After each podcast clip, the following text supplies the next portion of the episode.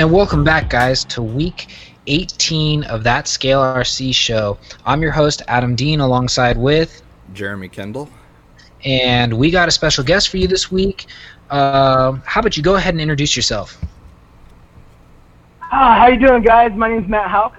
Um, thanks for having me. I am just your average RC guy that happens to work at one of the world's largest online hobby retailers. Uh, I work at amainhobbies.com. Awesome. Right we're so happy. To, yeah, we're so happy to have you here. Um, for we're gonna Thanks. Yeah, we're gonna start off with the the you know the feeler questions to kind of get you familiar to our viewers or listeners if you know they actually don't know who you are. Which I mean, I don't know who wouldn't, but we're gonna get. but we're gonna get through those questions, and the first one starts off with your favorite scale crawler. Oh man, you know, um, it's really hard for me to pick uh, my favorite car. I've got quite a few. I've built off of every platform there is, just about. Um, I'd have to say probably uh, the car that I've dubbed A-Main 02, which was the new Kaiser built off of an SCX 10.2 um, ready to run SCX 10.2. Um, I had a, a bed cage done by a guy out of Clovis, California, a guy named JR Fabworks that uh, we worked together. I kind of told him what I wanted out of the cage, and he banged it together for me. Um, and I learned a I learned so much with that car because I ended up, you know, taking a body with a bed and cutting the bed off of it, and then making a filler panel out of Lexan, and uh, you know, I I kind of wired together my own custom light kit, um, you know, and, and it was the first time that I took a car and really thought outside of the box as far as how I was going to lay out the electronics and make everything work and look clean and look scale, you know. Um, so th- that would probably be the car that ranks as my number one. Um, yeah, so it's it's an awesome car. It works really well, but sadly, it's been it's got a lot of miles on it. So right now, it just kind of sits on the shelf until I can get back to cleaning it up and giving it some some maintenance. Um, it's probably been a year since I've driven it, or more, maybe. Oh wow. Kind of, yeah. Yeah, see, I was gonna say I thought that's what I saw at the SBC get together uh, earlier in the year, but maybe that was your Power Wagon. That was my power wagon. And That's uh, okay. go ahead. No, I was gonna say yeah. So I was at first when you were like, yeah, it's been a year. I'm like, wait a second, was that what I just saw? So no, now it's coming back to me. the Power Wagon I built for 2018 Axial Fest, and that's kind of a there's a funny story behind that truck. But uh, long story short, uh, the cage work and the bumper were done by Matt Henry, also known as Wordy Maiden. He's a Mhm. really good buddy of mine, and uh, he kind of bailed me out on it because I had plans to do a completely different build. And about three weeks before Axial Fest 2018, I realized I wasn't going to be able to get that build done. And so I kind of made a last minute decision to build this Power Wagon that I wanted to build. Um, and the car, the one to one car that inspired me on it was the Race Tractor, um, which is Oh, a pretty famous, you know, U4 type rig. Um, so that that was kind of what I was going for as far as the stance and the look of a truck. Um, but I'm not much into like the weathered look. I like Okay. things to look, you know, sharp and and race ready, so to speak. Um, And so using the race tractor as my kind of inspiration for the engineering, um, I hit up Matt and asked if he could uh, bail me out, and I went down to his house for the weekend, and we banged it out together. Um, and that truck actually won second place in the most adventurous class at the 2018 concourse for Axial wow. Fest. Nice. Um, yeah, so so that car has a special place in my heart also. Um, and honestly, every car I've ever built has a special place in my heart. That's why I don't sell them. You know, um, I I get attached to them, and I think most everybody else does too. Yeah, Um, definitely. You know, Yeah, I'll have to circle back to that topic once we get done with all these because I got a couple questions about that. Um, the second question is your favorite place to go crawling. You know, um, I have a place near me uh, in Berry Creek, California. It's a place called Bald Rock that hmm is just uh, it's awesome. It's crawler nirvana, if you will. Uh, they've held Recon G6 events out there before. Um, you know, it's a, a pretty rad spot.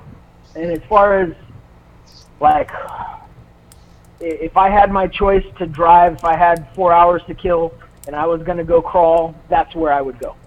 Um, but as far as like my favorite place of all time, I think uh, I would be the same as most people, where I feel that Cisco Grove is just an epic spot because of the variety of terrain and the amenities of the campground.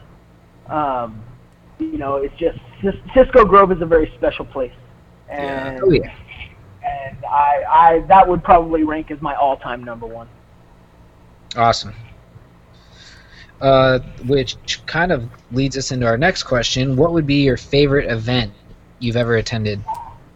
You know, um, most people would probably expect me to say Axial Fest.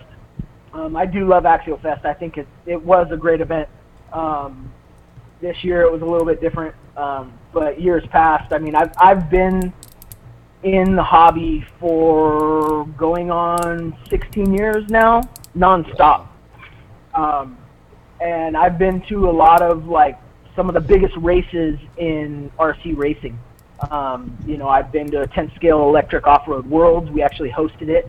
Um, I've, you know, you know, uh, just I've, I've been to a ton of races. And the first time I went to Axial Fest, I, I was blown away by the environment and the people and the camaraderie. You know, it, it Axial Fest as a whole truly is a special event. Um, and there's nothing else like it in RC of any kind um, worldwide. You know, it, it truly is unique. Um, but my favorite all-time event is, um, I would have to say, Crawl Masters, um, which is an event put on by ASD Crawlers. It's a competition. If if you would compare it to some other type of competition, it would probably be similar to Cash Days for drag racing in the one-to-one world. Um, you know, it's 50 drivers. You pay your entry fee, and top three drivers take the pot. Wow. And Yep. the, the thing that's awesome about Crawlmasters is that it's a no fault event. So you have to drive that course from beginning to end without any rollovers. Um, you can't touch your truck. Uh, you know, no hand of God allowed. Um, if, if you roll it and you can't flip yourself back over, you're done. Um, you know, and, and they do give some leeway for some things. You know, you can but overall, it, it's the toughest crawler event I've ever attended. And as far as the competition goes, um, I am kind of a competition-oriented person. Uh, while I don't compete much anymore, um, I make sure that my calendar is open for Crawl Masters every year. It's it's an awesome thing. Nice. Yeah, that's actually one event because it's always been in my backyard. Um, that's one event that I might try to try my hand at this year or Yeah, next Yeah, year. you should. Fun. If, if if you have a competitive bug and you want to get out and test your limits, you know it's uh, it, it's the most fun comp-based event I've ever done. Uh, Nice. That being said, this year I blew it. I ended up I ended up rolling my truck at the second gate, and I rolled it right into my leg, so I touched it, and I was out. Oh man. Wow. And it's funny because, like I say, it's limited to 50 drivers. And the way you pick your spot is they have poker chips in a bag, and you pick a card, basically. And I pulled 50. So I had to sit there all day and wait and wait and wait, and the weather was was unbelievably dangerous. You know, it, it was uh, I forget what beach they had it on. Um, It was at Pigeon. It was at Pigeon Point. Yes, exactly. Pigeon Point Lighthouse. And uh, man, I have never driven in weather like this. You know, driven an RC car. I mean, 40 to 50 mile an hour winds, rain, waves, salt water blasting through the air. I mean, it was insanity. And here we, you know, here's 50 guys that are standing out in the middle of the rain competing in this. Um, I mean, and, and I'll Oh, I'm not even exaggerating when I say there were places on the course that if you fell, you were going to fall in the ocean, and you know, chances are uh, you would not you would not walk away. you know, total potential for getting hauled out in a helicopter. You know, it, it, it was awesome. Yeah, that, that's honestly the weather was the reason why I didn't go because I had texted Brandon and asked him, hey, you know, is it cool if I spectate, if I come down and just watch? And he's like, yeah. He goes, you want to come down? You're more than welcome to come down. I woke up that morning and it was storming, and I was like, nah, I'm not gonna even go. I was like, I'll I'll, let them have the fun. Yeah. Well, see, even with all the, even with the inclement weather, it was still a great event, you know. And I, I have, I, I'm planning on being there next year. Awesome. Yeah. Um, next question is current number of rigs you own. Ah, you know, um, are we talking about just crawlers? No, you can. Well, ever since Ty's been on this show, we've actually changed this, you know, answer. You can just basically add in whatever it is you want to add into. Um, if it falls in the realm of RC, go ahead and add it because he blew everybody away with his 300 plus collection. So we yeah, just yeah.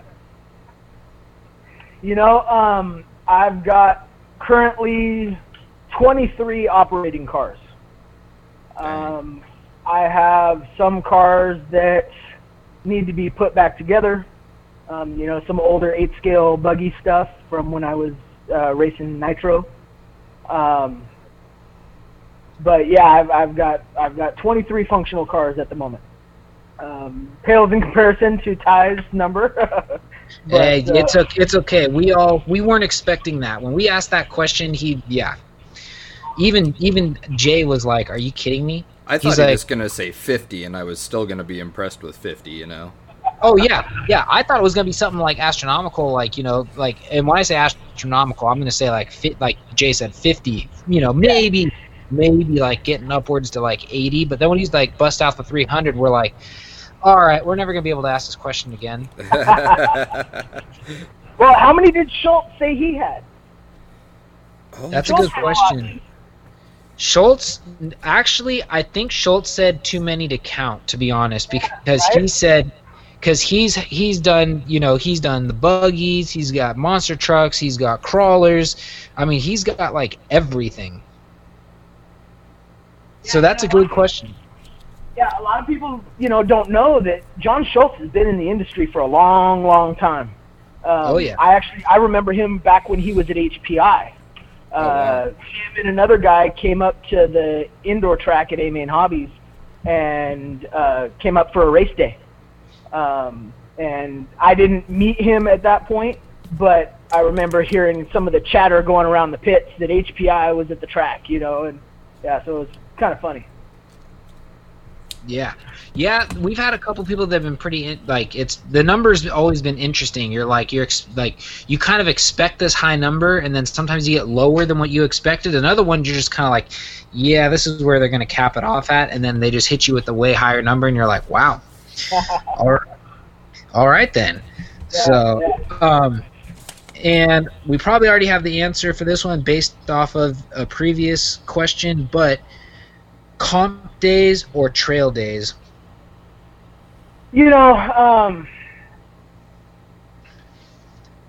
I need a little bit of both, you know, and even like when I go out on a trail with some of my buddies, we always end up, you know, seeing who can pull which lines, you know, and and I actually I've got some of those old green axial rubber gates, and I'll throw them in my my hydration pack when I head out, so that you know when the when the time comes and guys want to start seeing who can pull which lines, we'll throw gates down and and you know kind of turn our trail days into a little comp.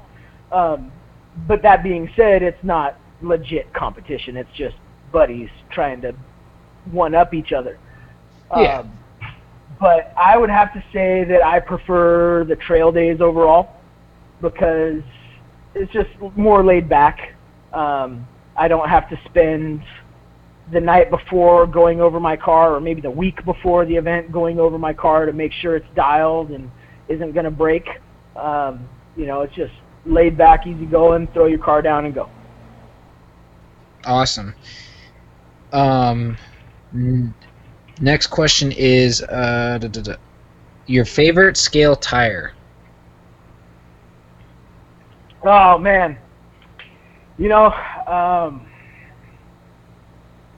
I have always been a fan of Pitbull tires.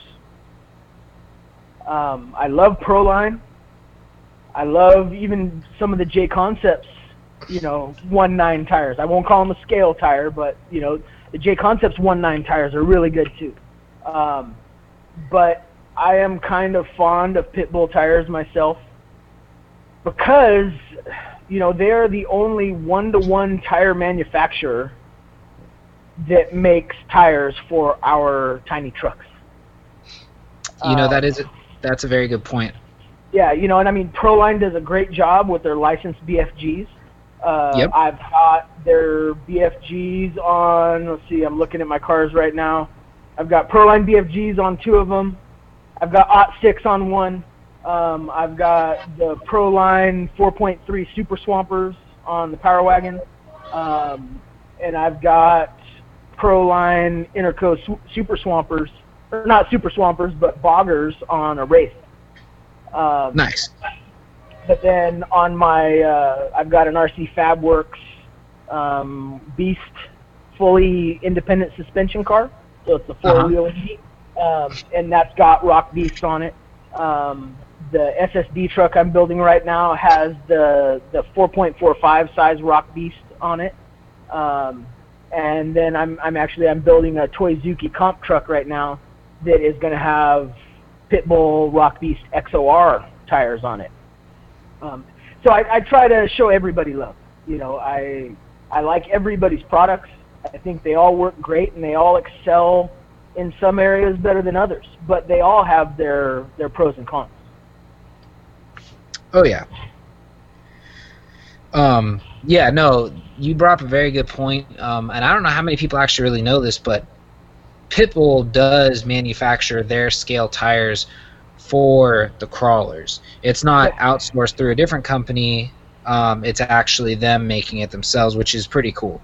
Um, so yeah, that's you know, and and I'm also with you on that. Um, I try to never run the same tire twice, but it gets kind of hard when there's only so many that you know work really well, and you're like on build ten, and you're like, all right, I got to recycle something.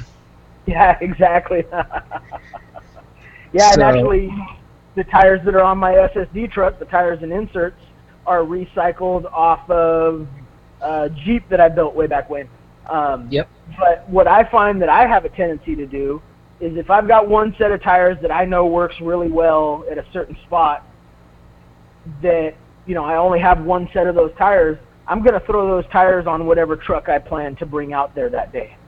Um, you know, and and you know, just because they're on one build doesn't mean I can't take them off and throw them on something else.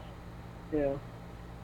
Yeah, no, you got a good point there. Um, I, maybe I'm just too lazy. I because once I usually have like a wheel combo for whatever I'm building, I usually don't want to strip it apart. So I usually just one and done until I actually take it apart or something. Yeah, for sure. And I mean that's the thing with crawlers compared to other RC cars is in some cases it's a little more complicated than just unscrewing a, an M4 lock nut. You know, you have to take a scale hub off or you have to unscrew a cap or unbolt the bolts from the hub in order to get the wheel off the axle. You know, so sometimes it's it's not convenient. Um, and I definitely I don't remove the tires off of those cars. Yeah. But, uh, but you know, lately the the car that I've been driving the most is a BPC uh, Gen Six chassis um, that has Ot six uh, 4.19s on it. It's uh, it's got a Dodge Ram body on it, um, and it you know it's kind of a comp truck. You know, um, Mhm. I I've been putting a lot of miles on that, and the Ot six tires work really really well on it, whether it's wet or dry. Um, you know, but when I'm going pure scale, you know, I'm gonna I'm definitely gonna stick with a BFG or a or a Pitbull tire. Right on. Um, your favorite motor size, and this could be brushless, this could be brushed, or it could be both. Um, but it's your favorite motor size. Ah, you know, um, I personally, I, I really like the slate motors. They're a little bit shorter can, the Castle 1406. Um, they're a great motor, but personally, I prefer the grunt of a full size 540 can. And you know, Castle they only make the 3800 kV in that full size can. You know, I should say I like the bigger can because of the bigger rotor. They make more torque and just more overall power. They're a little little more efficient. Uh huh. Um, and because Castle doesn't make a 540 that suits my needs, uh, I've been running the Brood Vigor 540s in three trucks now, and they're really, really good. Uh, you know, super torquey, super smooth, uh, waterproof. You know, they're all the same bells and whistles as everybody else's motors. Um, but the torque and efficiency of a 540, um, that's kind of what tickles my fancy. uh, you know, and there's nothing wrong with with the you know the 1406 can or shorty or stubby size cans if they work for your setup they're awesome.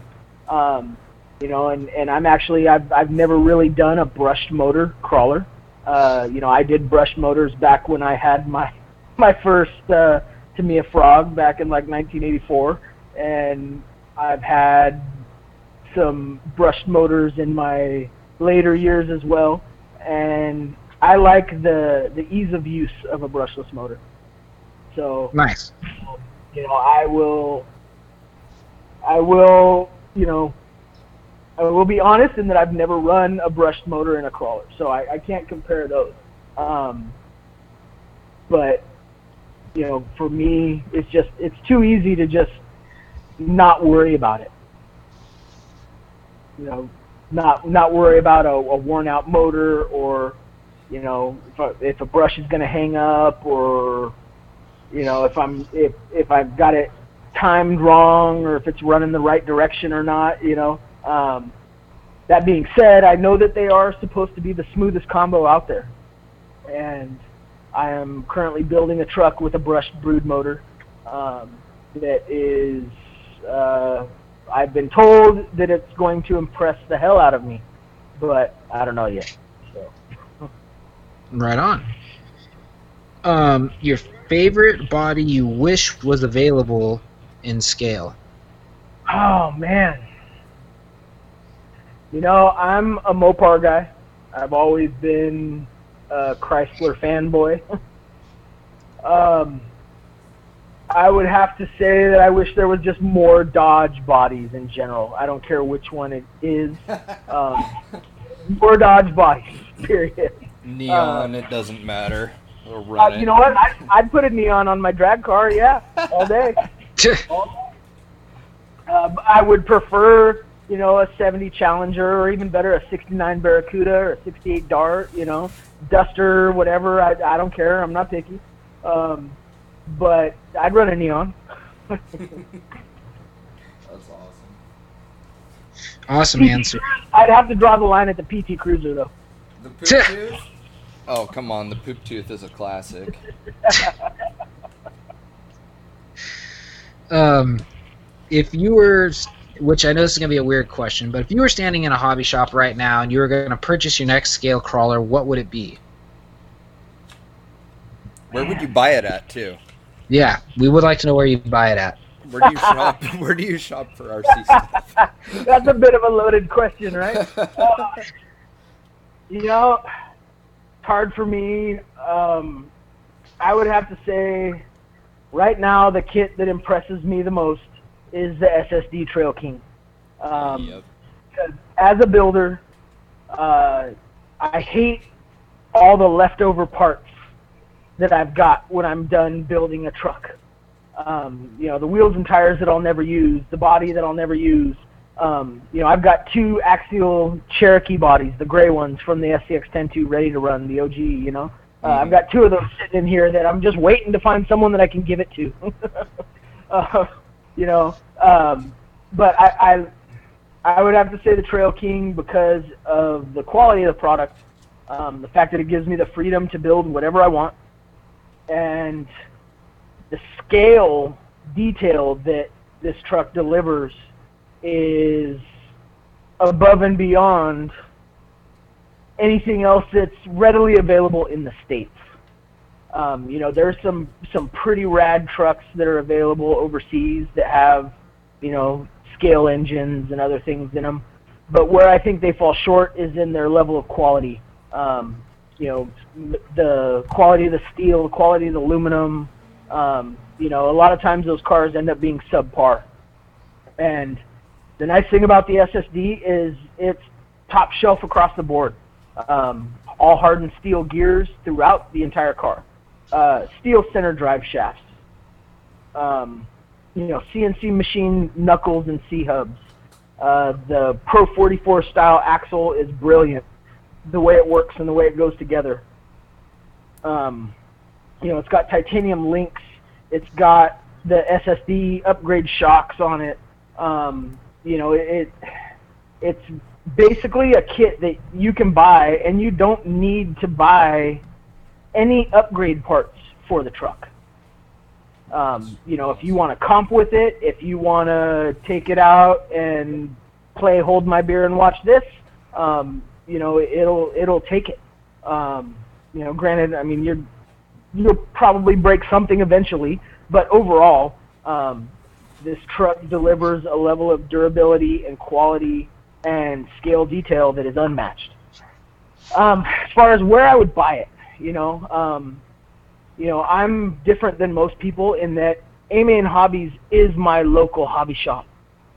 Before I worked at A Main, I was a customer of A Main, and I've been a customer for years. Um, you know, it. I always tell people support your local hobby shop if that's what you want to do. Um, you know, some people don't have the luxury of having a local hobby shop, or their closest hobby shop is over an hour away, and they get there, and what they were hoping to get either isn't the right thing, or they don't have it in stock, and you know, so sometimes it's easier to just order from an online shop. Um, but always support your local hobby shop because the local hobby shop is what keeps this industry moving. Yep. And that is a cool thing about A Main too, is that you guys, you know, there, there's a lot of, at least here, there's a lot of local hobby shops that blame their uh, lack of business on the mail order stuff and you know on with online stores and that's one thing that's kind of cool you know that you and i've talked about in the past is that you guys are all for the mom and pop shops out there and you actually sell to them Yeah, yeah, we do. Yeah, we we distribute. Um, you know, we distribute a pretty good chunk of brands, um, and you know, we do everything in our power to prop up the mom and pop shops. And it's funny because you know Kendall Bennett, the guy that owns A Main Hobbies, he started it with his wife Kelly in their garage, and grew A Main into what you know it as today. Um, but Kendall's longtime belief is that the new hobbyist, they don't see a product on YouTube or on an internet message board or on Facebook and say, oh gosh, I've got to have that. The biggest impact comes from when they see that car in use or model, airplane, helicopter, whatever it is. They see it actually doing its thing. And that's what impresses them. And if they don't have a local hobby shop to walk into and buy that first product, then they're never going to get one, or the chances are are reduced dramatically. So to have a local mom and pop hobby shop that that person can go to, hopefully they get the service that they deserve, and hopefully they're taken care of post sale. You know, if you don't have that, the hobby is gradually going to wither up and suffer. Yeah, true. Yep. Very true. And I'll ask the last question, even though I know the second half of our previous question was made up by our co-host, but um, because we've never asked that in the past. Um, your favorite hobby shop would be? Well, I mean, obviously, AMain Hobby. no, um, yeah. but to be fair, um, there's actually there's a hobby shop in Sacramento uh, called RC Country, and yep. that place. It, when I, the first time I walked in there, it reminded me of the first hobby shop I went to when I was a little kid. Uh, you know, I grew up in Southern California, and so the hobby industry was was pretty big down there. Um, and I had a local hobby shop that was just insane. They, you know, all the airplanes hanging from the ceiling, and you know, rows of model kits and RC cars. I remember, you know, seeing the the Tamiya Midnight Pumpkin and the Blackfoot and all these old school Tamiya kits and Kyoshos and RC10 and just, I mean, you name it, they had it. Um, you know, and RC Country is the closest thing to that that I have seen since I've been involved in the hobby as an adult.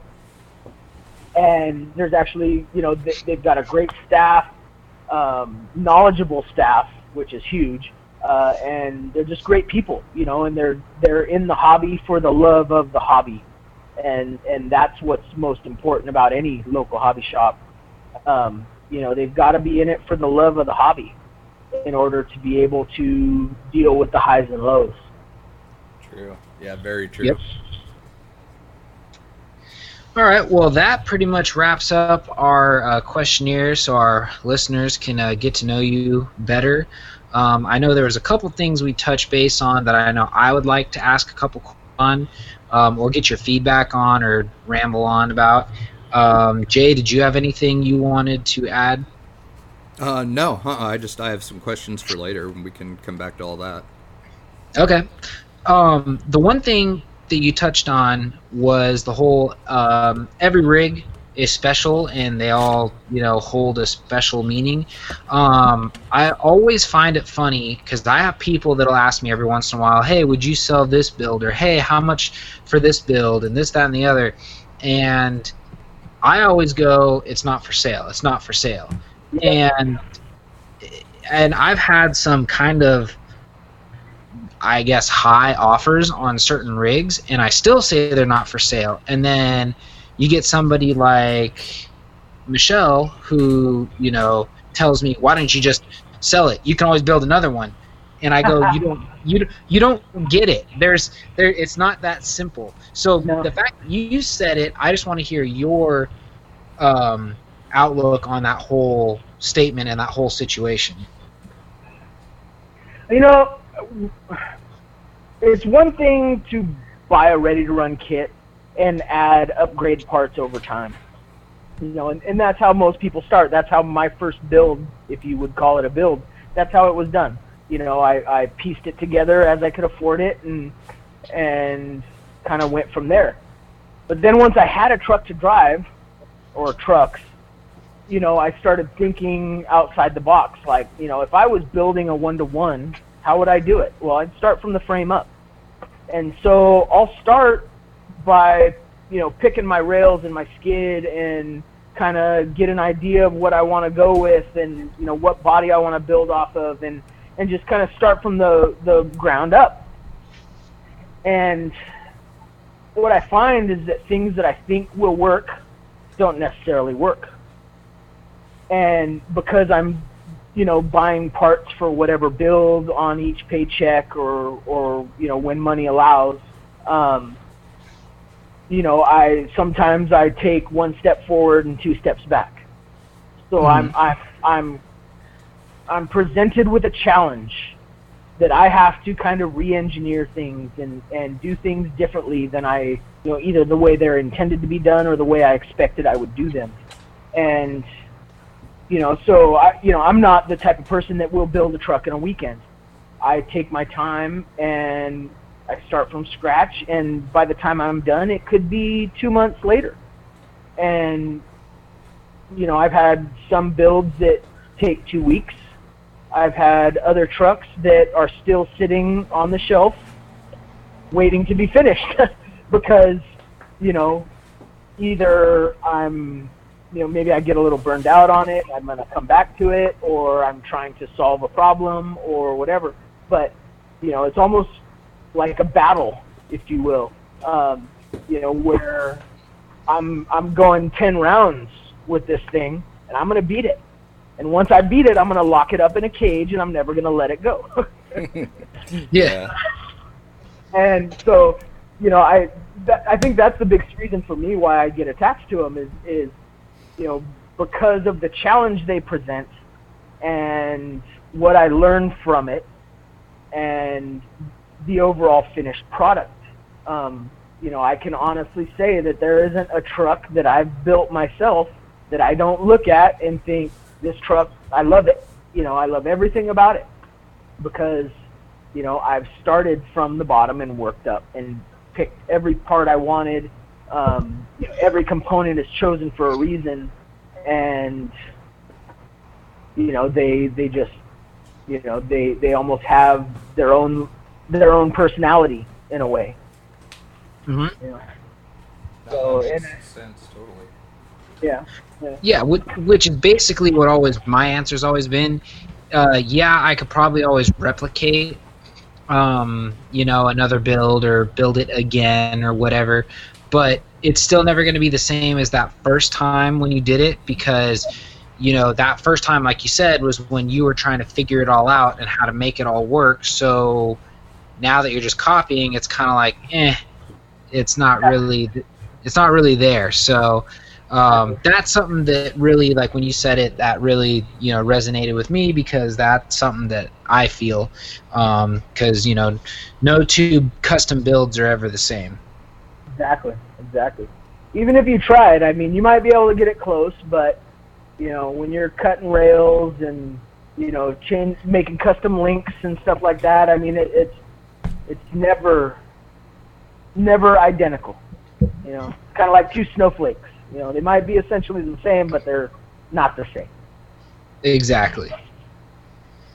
Um, yeah, because I know I have a rig that's pretty much been torn down to a slider form, and I still can't bring myself. I've said it over and over again. Nah, maybe I should just sell this, but I just can't do it because it's like the amount of time I had building that that truggy cage. It's like I just don't think I could do it. So it just sits. Even though it probably could be somewhere on the trail, somebody could be enjoying it, I still just have a hard time saying, yep, it's going to go. Here you go. Yep, yep, yep. Now, what I like to do, you know, if, if someone, if I know someone that is building and I like them, um, you know, I, I have a tendency to be pretty generous and – you know, all sell things at dramatically reduced costs. Um, because I am kind of in a fortunate position where, you know, I get an employee discount that's very generous. Um, because of my role at AMain, um, I have the opportunity to test a lot of product and I get a lot of samples. And, you know, so any of that type of stuff that I'm given for free, if a friend of mine who's building something needs it, I'll give it to him. Um, if if they want something that maybe I'm not using, I might sell it to them. Um, but I do that so that they can build their own car and get that experience and build that quote unquote relationship with their model. And you know, if I can, if I can be the catalyst that helps ignite that fire, I'll, I'll, I'll be the match. You know. Yeah, no, I definitely hear you on that one. Um, which I guess kind of can lead into like a second part question, um, or it really has nothing to do with the first one. But what, um, for anybody that's listening who doesn't know, what exactly is your role at AMain Hobbies?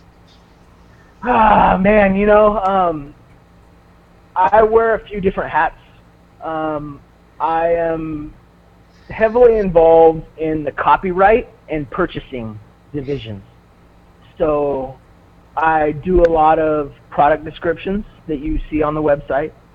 Um, I deal with writing instruction manuals for ProTek products.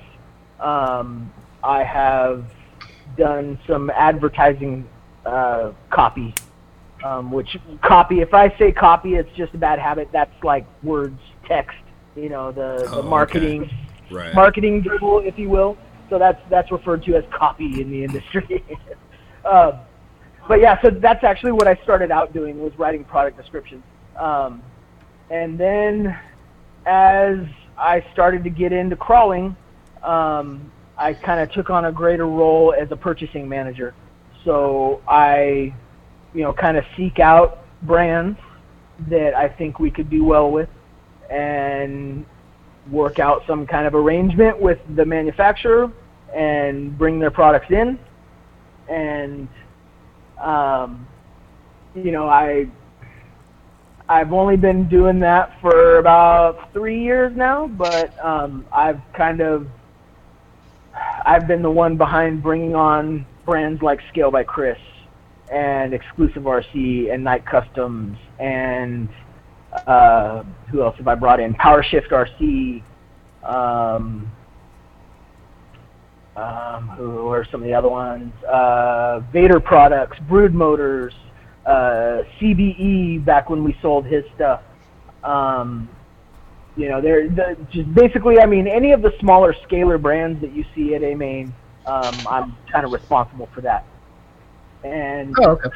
yeah. So um, then some of the other things I do, um, I do category management. So like the structure of the category, um, almost like the user experience, user interface type stuff. Um, I don't do the programming, but I do uh, kind of organize things. Um, sometimes things aren't always organized like they should be, but there's reasons for that, and I don't want to get into it. But um, um, and then something else that I am pretty heavily involved in is the ProTek division. Um, I help out bringing in new products. I help out testing products. Um, you know, I've not. I, I've been. I was heavily involved with like the 370 TBL servo, um, the 3600 Light HV Shorty 3S pack. That was actually my idea. Uh, I wow. wanted one. I wanted one for myself, so I took two of our our race shorty packs, a hard case pack. I busted open the hard case, unsoldered the cells, and soldered them all back together, and made the first one. Um, you know, and that pack has kind of uh, it, it really changed things for people because you had runtime comparable to the larger 5,000 packs. Um, way more runtime than you could get with a 2200 3S pack, but with only a slight weight penalty compared to a 2200. And you had over a thousand milliamps more capacity and more voltage. So you had more power, more punch, um, just everything about the battery um, from the form and the and the power delivery was superior to everything else out there. And since then, Reedy now makes a 3S shorty pack. Uh, Gens Ace just recently released a 3S shorty pack. Um, and there's a couple others I've seen from kind of smaller name companies, um, but I can I can say with all confidence that I was the first one to do it, and everybody else who's done it has copied me. That's pretty cool. Did you save the that first one that you made? No, um, I actually used them for testing purposes. So I intentionally abused them and destroyed them and uh, gave them a saltwater bath and tossed them in the trash. Oh. So I have a question because see now this is somebody that ask like when I ask this it's because I like legitimately have no clue about I guess the whole battery technology when it you know other than the fact that okay it's a 3s lipo it's this size that many you know uh, the runtime the you know mah all that stuff. Like that's basically like where i draw the line. Um, i see these other companies which i don't know if you've ever used any of it but um, like MaxAmps um, i've always tried to figure out what the main difference is like what makes certain batteries that much better than other ones. And after listening to that story about the 3S Shorty pack, it kind of got me thinking. Well, so was that like a higher, you know, C rating or? Well, uh, the C rating helped, um, but a big part of it is the graphene technology in the cell. Okay. Um, you know, it's the actual chemical structure of the materials inside the little foil packets you see. Um, okay. All batteries are not created equal. Um, Yeah.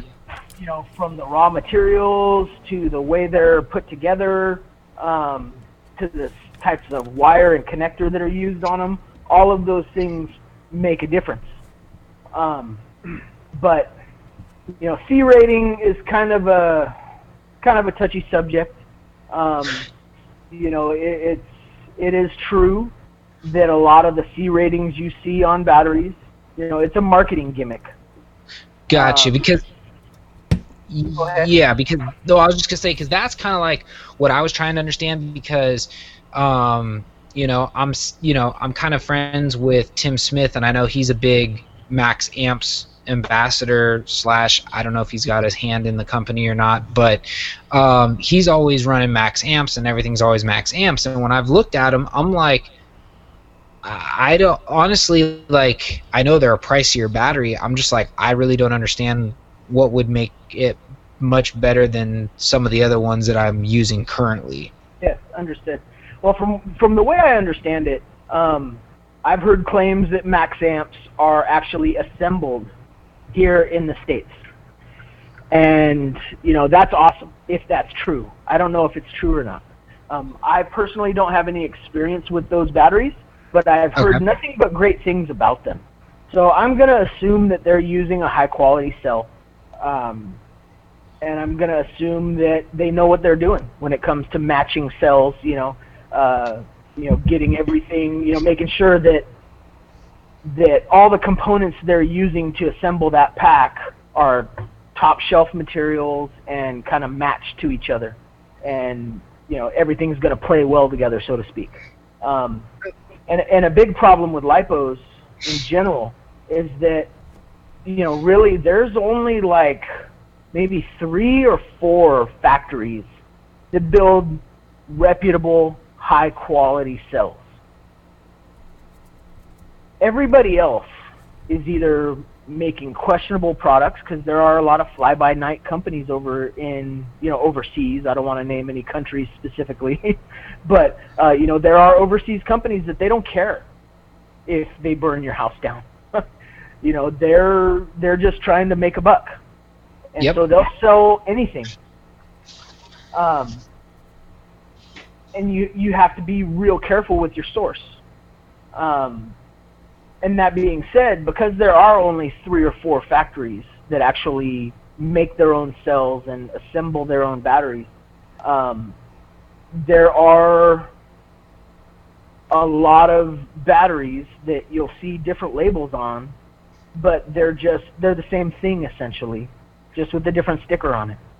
Yeah. Um, you know, but but where I feel, and most other people I think would agree, um, where the thing that I feel is most important is the after sales service. You know, if you get that battery and under normal operating conditions it fails, how how are you going to be taken care of by the company? Um, you know, I know you know there is something to be said about people that maybe aren't educated on lipo care and handling and so you know they damage the batteries unknowingly. Sometimes it's ignorance, sometimes it's just uh, you know some sometimes it's irresponsibility. Um, you know, and if you damage that pack and you're honest about it, is that company going to help you out? You know, are they going to make it right and get you going again? And I can honestly say that in 80%, maybe 90% of the cases that I know of where we've taken batteries in return, um, you know, it, it's usually a user error issue, regardless of the brand of battery. Um, you know, either they were over discharged because they had their low voltage cutoff set too low, or maybe they had it set on NiMH mode, you know, their ESC, they didn't move the plugs around, and they discharged the battery down to zero, and then it's dead, you know. Um, maybe they left them sitting with a full charge for too long.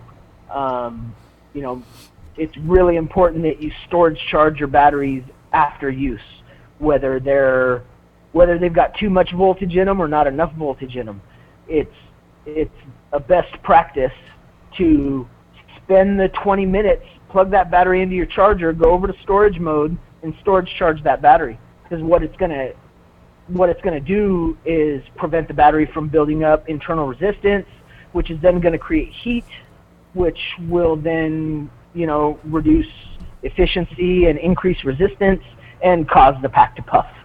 Um, you know, and the same thing, you know, you'll you'll puff a pack if you over discharge it, and I mean you could do it once and puff one cell or kill one cell, and you know it, it's it's easy to do, but with some real basic maintenance and you know, like I say, best practices, you know, build a routine to where when you get back from your trail run or your day at the track, um, you know, put the battery on the charger and just put it on a storage charge. Um, you know, set your low voltage cutoff with some headroom there. A lot of ESCs come from the factory at 3 volts, and that pisses me off because with a three cell battery, you know, the, the ESC is going to look for that specific amount of voltage that you give it. So if you've got it set to 3 volts per cell, the ESC is looking for 9 volts before it's going to shut itself off. We'll say one cell in that pack is a little bit weaker than the other two. And over the course of that discharge, it gets pulled down to 2.8 volts, while cell 2 is at 3 volts and cell 3 is at 3.2 volts. Well, the ESC sees that as 9 volts, right? So it, anytime you, you use that low 3.0 volt cutoff, you run that risk of pulling one cell too low.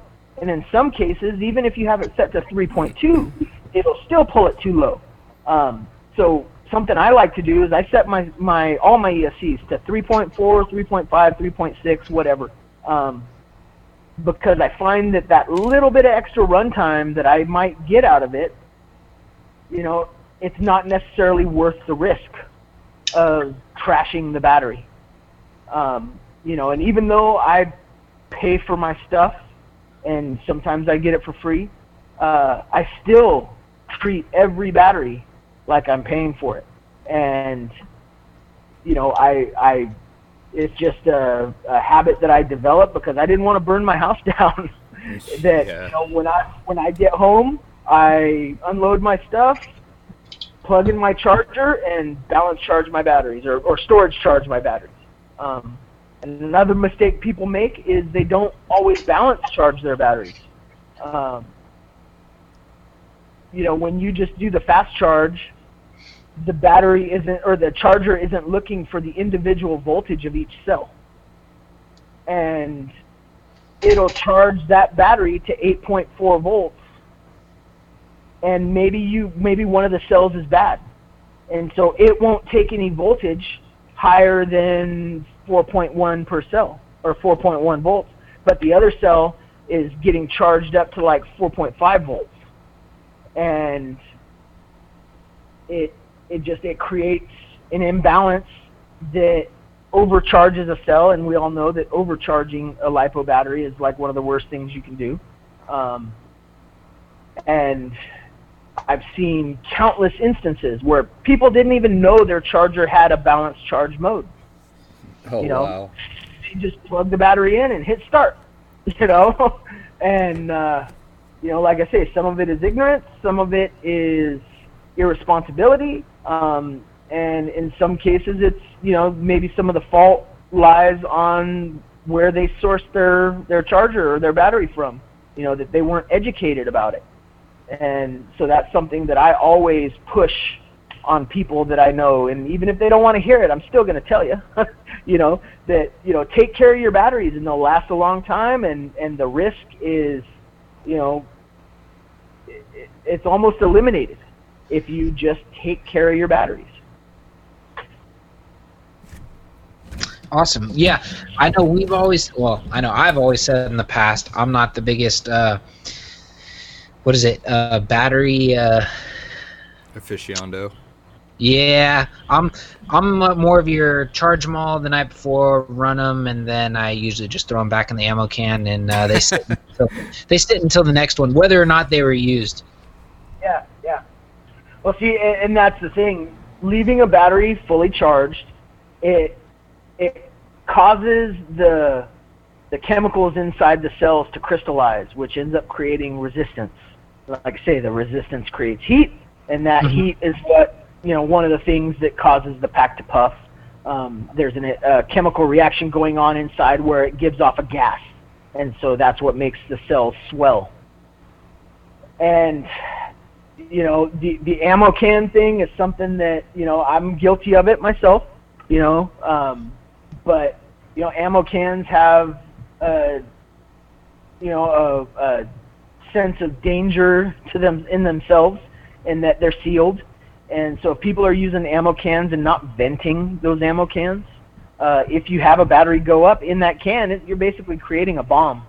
Um, you know, all that pressure is going to build up inside the can, and if it doesn't vent somehow, the can's going to pop. And so I've there's a, a product that I've that we've actually been selling at AMain for a while. Uh, it's called the Bat Safe. That um, it's rated up to a 6S 5000 battery. Um, it will contain the fire and filter the smoke, and basically it, it's a, a, a container that if you do have a fire in the container, you can pick it up and take it outside. And all it's going to emit is white smoke that you can breathe. There's very little odor left behind. Um, you know, and I know this because we tested them when we got them. We we took a, a 6S pack, hooked it up to an adjustable voltage power supply, cranked it up to like 30 volts, and stood back and waited waited till it popped. you know, and uh, and it did. And when it started, you know, when we saw the smoke start coming out of the filter, I walked up to it and I picked it up just to see if the claims of the manufacturer were in fact true.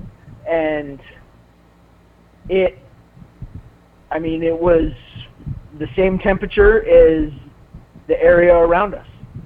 Um, you know, it, it's and it, it's products like that that really excite me because they're unique, um, you know, and they they innovate and they push the hobby to another level. Oh, that is Nice. pretty cool. Those are neat. I've Yeah. got a like metal. Uh, well, I've got an ammo can, but then I have a metal container that I want to say it was probably a first aid kit or something. But I was gonna try and use that to store stuff a little bit more. I I don't really trust the lipo bags, so you uh, kind of raised an important issue, and that's venting them, and none of the stuff I've got's vented. So gonna have Ah. to take care of that. Yeah, you should. And you know, and the other thing is when you do vent it, make sure when you're storing that can somewhere, make sure it's not in an area where the fire that comes out of those holes isn't going to catch something else on fire. Right? Yeah, good point. Uh, so if you vent it on the side and then you take and put that side up against your, you know, you know your plastic box that you put all the rest of your stuff in when you're going somewhere, you know, if that thing goes up, it's going to catch that box on fire and end up, you know, causing a chain reaction. You're making me Yeah. paranoid now. well, that no, that is good to know. Um, I like I said, I got a handful of uh, ammo cans, and you know, you think because you're going with those with the seal that you're, you know, going to basically smother the fire. Um, at least that's like your general, you know, thought process when you think of putting your batteries in an ammo can.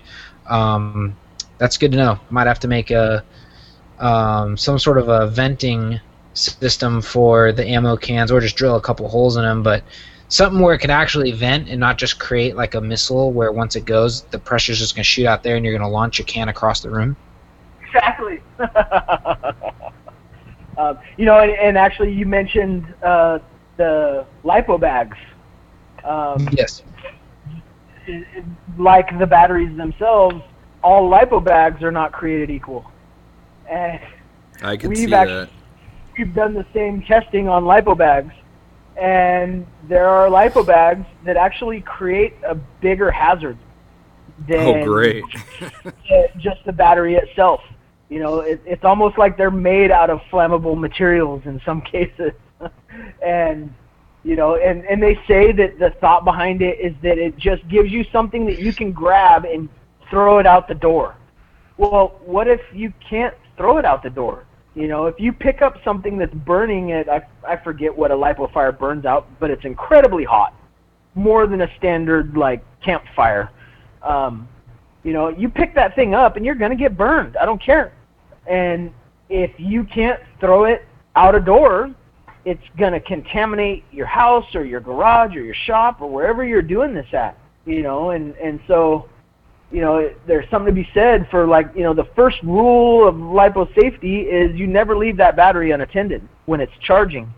Um, and that's where most lipo fires take place is during the charging process, and it's some type of a mistake made um, that causes the fire in the first place.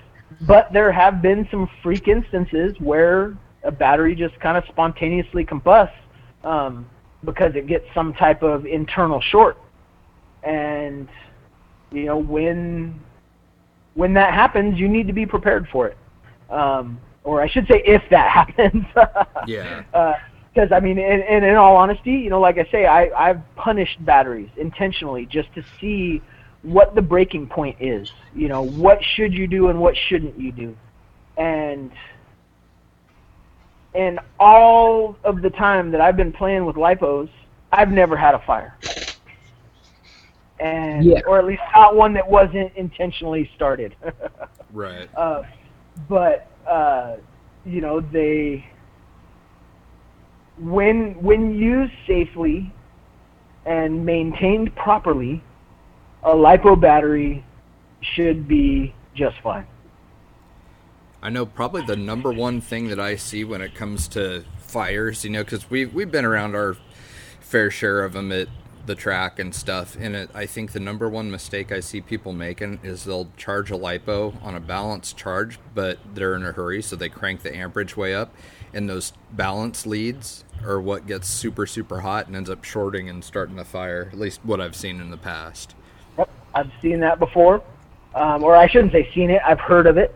Um, you know, they. Uh, the the charging practices that are used by racers can be very risky. Oh yeah. Because you know they're charging at higher amp rates than what are recommended. They're discharging at really high amp rates, and you know what a lot of people don't realize is what they're doing to the battery. They're essentially getting the battery hot. Yeah. Because the warmer the batteries are, the less resistance they have. And what they don't realize is that you can achieve the same end result by just, you know, getting a battery warmer or maybe a, a heating blanket that has an adjustable rheostat on it that you can turn the, the temperature up and down on, right? Well, mm-hmm. figure out what it takes to get that thing to 100 degrees and put that battery in there for five minutes before your race. And it will achieve the same end result as charging at 40 amps or 50 amps or whatever they do. You know, um, you know, it's all about the heat. Interesting. That's really yeah. interesting. I, I've always just been so paranoid. Like I never charge over 10 amps. You know, like that's the max that I leave it at. And usually, if I do that, I'm not balancing it either. But I mean, it's I don't know. It, it's scary. We've seen some crazy stuff go down at races. Yeah, yeah. See, and again, you know, you should always be balanced charging. Always. Yeah. No ifs, ands, or buts about it. Always balance charge your stuff. And you know, you'll see something, you know, in a lot of, you know, battery descriptions um, where it talks about charge rates. And most batteries claim a maximum of 2C charge rate. And, and maybe I should start with explaining what that C rating on charge is.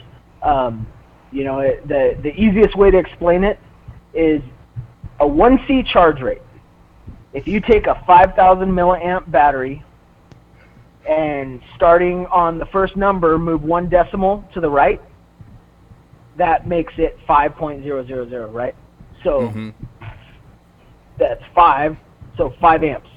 Um, and a 2C is doubling that. So uh, 2C charge rate for that 5,000 milliamp battery would be 10 amps. Gotcha. So some guys go higher than that because of you know, like I say, it gets the the batteries a little warm, so they it reduces resistance and and they flow better. Um, but for battery longevity and battery life in general, a 1C charge rate is what you should be doing. Um, you know, yeah, some batteries can handle up to a 5C rate. But in every instance, you know, it reduces the cycle life of the battery. So, you know, in some cases, I, I don't have an exact number, but if you always charged a battery at 5C, you know, there's a potential that you could reduce that battery's life by half. So, you know, a battery that say you could get 200 cycles out of, you know, you're going to cut it down to 100. In some cases, people don't care because 100, you know, they're not going to get 100 cycles out of that battery before they replace it with the latest, greatest thing anyway. So they're not too worried about it. But, Right. you know, crawlers and myself included, you know, I I want to get as much bang for my buck as possible. So, you know, even though it's a little inconvenient and it takes a little bit longer for that battery to charge, I always charge at 1C. And I've got a 3600 pack that I started running about four months before Axial Fest 2017. And I've still got that battery, and I still use that battery to this day. It's a little puffy, but you know the thing's probably got 300 cycles on it. Um, you know, and a lot of that is because I've I've got strict practices that I follow. Right. Um, you know, I, I treat my batteries like I treat my firearms. You know, there's there's set rules and I follow them. No, that's really good. That's definitely good advice. See how we were talking about how the conversation just kind of goes wherever it's going to go. We Yep. ended up doing like a bunch of like really useful information about batteries. You know, it's just funny how that works. Yeah, yeah. Well, I mean, I, I I apologize if I'm rambling. No, no, dude, no. This is this is great. It's all good, important information that people need to know. So no, I think that's awesome. Yeah, and like I said earlier, like us being, well, myself not being a big battery uh, aficionado, um, hearing a lot of this is, you know, good knowledge um, that I should probably take into account. Um, I mean, I've already done the other safe practice of like every time I always charge my batteries, I throw them on like the tile floor. So if for some reason they were to go up, they're on something that's not flammable versus like putting them on your coffee table where you know it's made out of wood and it can just go up in a big ball of flames. Yep, yep, yep. But, you know, it's funny. Um, I don't know if you know Cody Eisenbart at CBE. Um, great guy. Well, last year I forget what event it was, but he was charging all his batteries, getting prepared for. I think it might have been Ultimate Scale Truck Expo or something. I, I forget what it was, but point of the story is that here's this guy that's been doing RC for years and years and years and years, and he had all his batteries charging. He had it in an ammo can, the actual one that was charging, in an ammo can with the lid open, and all of the batteries that he had charged prior were in the ammo can, and then Ugh. all of his uncharged batteries were sitting on his workbench, getting ready to be charged. Well, he stepped outside to do something, and he said he could smell smoke, and he just instantly went, "Oh no!" Runs into the garage, and his garage is on fire. So oh my god. not exactly sure what happened, but what he thinks happened is one of or the battery that he was charging ended up going up, and it caught another battery in the box on fire. It knocked over the ammo box, Whoa. and and actually no, you know what? The the ammo box was sitting on like a plastic container or something like that, and it melted the container. The box fell over, and the fire spread.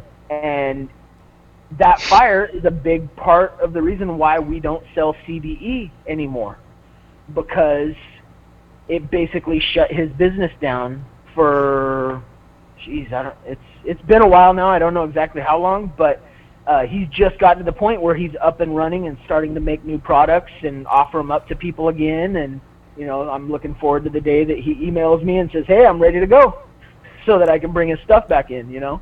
Dude, Um, that's gnarly. Yeah, yeah. Wow. You know, and he's lucky, you know, because it could have been a lot worse. You know, as it is, he just lost. I, I think he lost some cars, um, and he had to do some repairs, obviously, to his workbench, and I think some sheetrock and some other stuff. Uh, you know, smoke damage type of repairs. Um, but it could have been a lot worse. You know. Um, and you know, I I don't know if you guys know who Gil Losi Jr. is. Uh, Mhm. He's a legend in the industry. He is Losi of the Losi family. Um, great guy. I've hung out with him a couple times. Um, he had a lipo fire in his garage, and it did a lot of damage. um, he lost a lot of stuff in that fire.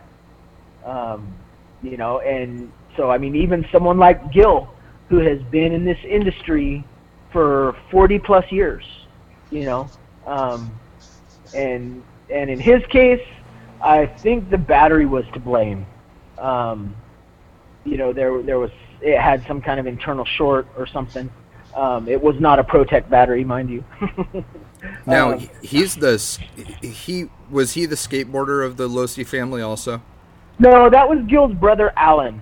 Alan Okay. Losi was a professional skateboarder, and actually, uh, he was sponsored by a company called Veriflex. I don't know if Oh, I remember them. that. Yeah. Okay, well, the Veriflex skateboard company was owned by the Losi family. Okay, that's what it was. Yeah. So, and actually, Losi also made yo-yos. I don't know if you're aware of that. Uh, Um, yep, I, I remember that too. Wow. and they, they make or their yo-yos that are no longer in production are still regarded as some of the best yo-yos that have ever been made and uh, you know they're still used in competitions um, you know all, you see all the kids walking the dog and doing all those silly yo-yo tricks well a lot of those guys use Losi yo-yos um, Wow. and yeah the Losi family they're uh, they're some pretty brilliant people Yeah, I guess. Man, he probably lost some pretty irreplaceable items. I would think in that fire. That's terrible. did. He did. Um, you know, I I Just he knowing who they are, I mean, it was probably had some amazing stuff. Well, I mean, uh, Gil Losi is a world's champion. You know, winner. He he's he won. I think the the first or second world championships in some class. I forget. Um, and I think he might have even had a on-road world championship also. Oh Uh, wow. but I believe now don't quote me on this, but I think he might have lost a couple of his cars, like his Oh. actual world championship cars in that fire. That would um, hurt. Yeah, yeah. You know. Wow. God, what a shame. Scary stuff. Oh Yep. yeah, like like I mean, I'm not gonna get into too many like specifics of like what was what, but that was like a story I know of a company that was trying to sell certain batteries, and they had a couple incidences with those batteries, so they had to terminate buying them because yeah. they they were having too many incidences, and they were like, we can't have our customers buying this stuff and burning their houses down. Yep, yep. Well, yeah, it's, it's funny because you know we get solicited by different suppliers and manufacturers, and we had an instance where someone sent us some batteries, and our main battery tech, uh, he charged a bunch of them up, and we have a we have a battery tester on site that we hook them up and you know check discharge graphs and voltage curves and all kinds of stuff on them. And uh, he'd done a few of the batteries, but there were a couple that he wasn't able to test, so they sat overnight fully charged. And one of those batteries decided it wanted to catch fire. Oh damn. so the owner and the the CFO, you know, they get called down to the warehouse at like two or three in the morning because oh, there's a fire. God. And luckily, the battery fell off of the workbench that it was on and fell onto the carpet. And the carpet that was used was a non-flammable carpet. And so, other than a little bit of smoke damage, the only real damage was about a 12-inch square that was taken out of the carpet. And they have intentionally not replaced that as a reminder to everybody. Yeah. This is what could happen, you know, and you know, so so follow the rules. oh yeah. Now, you were talking about the, and this is a conversation that we've had, but I thought it was super interesting, and so I was wondering if we could kind of share some of it with people. You were pretty instrumental in that 370 TBL uh, ProTek servo, which is like my favorite servo ever. That thing's just amazing. Now, when we had talked, you were telling me about how you guys actually do all that testing and stuff there in house. Like you have a servo dyno and whatnot, and you guys actually, you know, you go through and put stuff through its paces before you release it to the public. And so I was wondering if you wanted to touch on some of that. Yeah, you know, I mean, without getting too specific on on what we use, yeah, we do have a real dyno uh, that your servo mounts into it, and the main output shaft of your servo locks into this, you know, another piece that that puts a true torque test on your servo. It's not just a fishing scale, and right. and I've seen that a lot of people use that and say, "Oh, this servo makes 800 ounces of torque." You know, see, look at my fishing scale. Like, well, okay, you know, but there's more to it than just you know how much it can pull um, you know, not only is the fishing scale not accurate, but it's just not a good stress test um, because it it doesn't do well for reading stall torque, which is at what point does the servo what at what point is it not able to hold that position any longer? Um, and you know there are two different types of torque, and servo companies will often use what's called um, dynamic torque, which you know that's if, if you were to take your steering wheel and just bang it to one side real fast, so that servo arm just kind of throws really really hard and fast, um, and then you let it go. That's that's your dynamic torque, and those okay. numbers are always higher than your holding torque or your stall torque. Um, and if you don't have a, a system similar to what we have, you can't measure it. Um, and it's funny because what we found when we, you know, because Kendall, he, he's like a big kid, just like all of us. You know, he's a hardcore enthusiast. He, he flies. He's an amazing pilot. He is a fast racer. The guy is just, I mean, he's talented with a radio, no matter what kind of radio it is. Wow. And he's like a big kid, dude. And so, you know, he's got a new toy and he wants to play with it. So we pulled like the top of the line servo from every brand on the market. And I'm not going to say who, but I will say that 95% of the companies out there, they overinflate their numbers or they use dynamic torque as a torque reading just to try and and get some you know some hype built around their product. Right. And you know that's one reason why we list both numbers in most cases you know, we we tell you you know what the big number is that everybody wants to see, and then we tell you how much it's going to hold over time. Right. And you know, the, the there are a couple of very reputable companies um, that their numbers are on the money, but there's a lot of guys out there that we we don't know how they get the numbers they get on their servos. That's a good diplomatic way of answering that.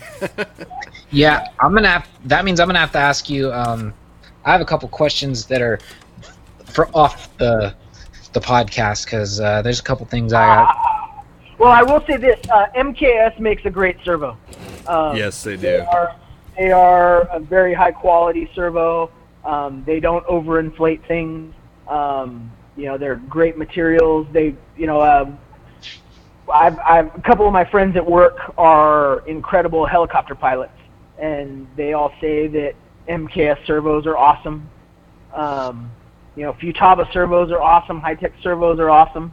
Um, you know, if I wasn't using ProTek, I would be using one of those three. Nice. Okay, that was that was gonna be kind of like my question because I was just curious because that was one thing I've always noticed. Not to totally change, you know, like different brands and whatever.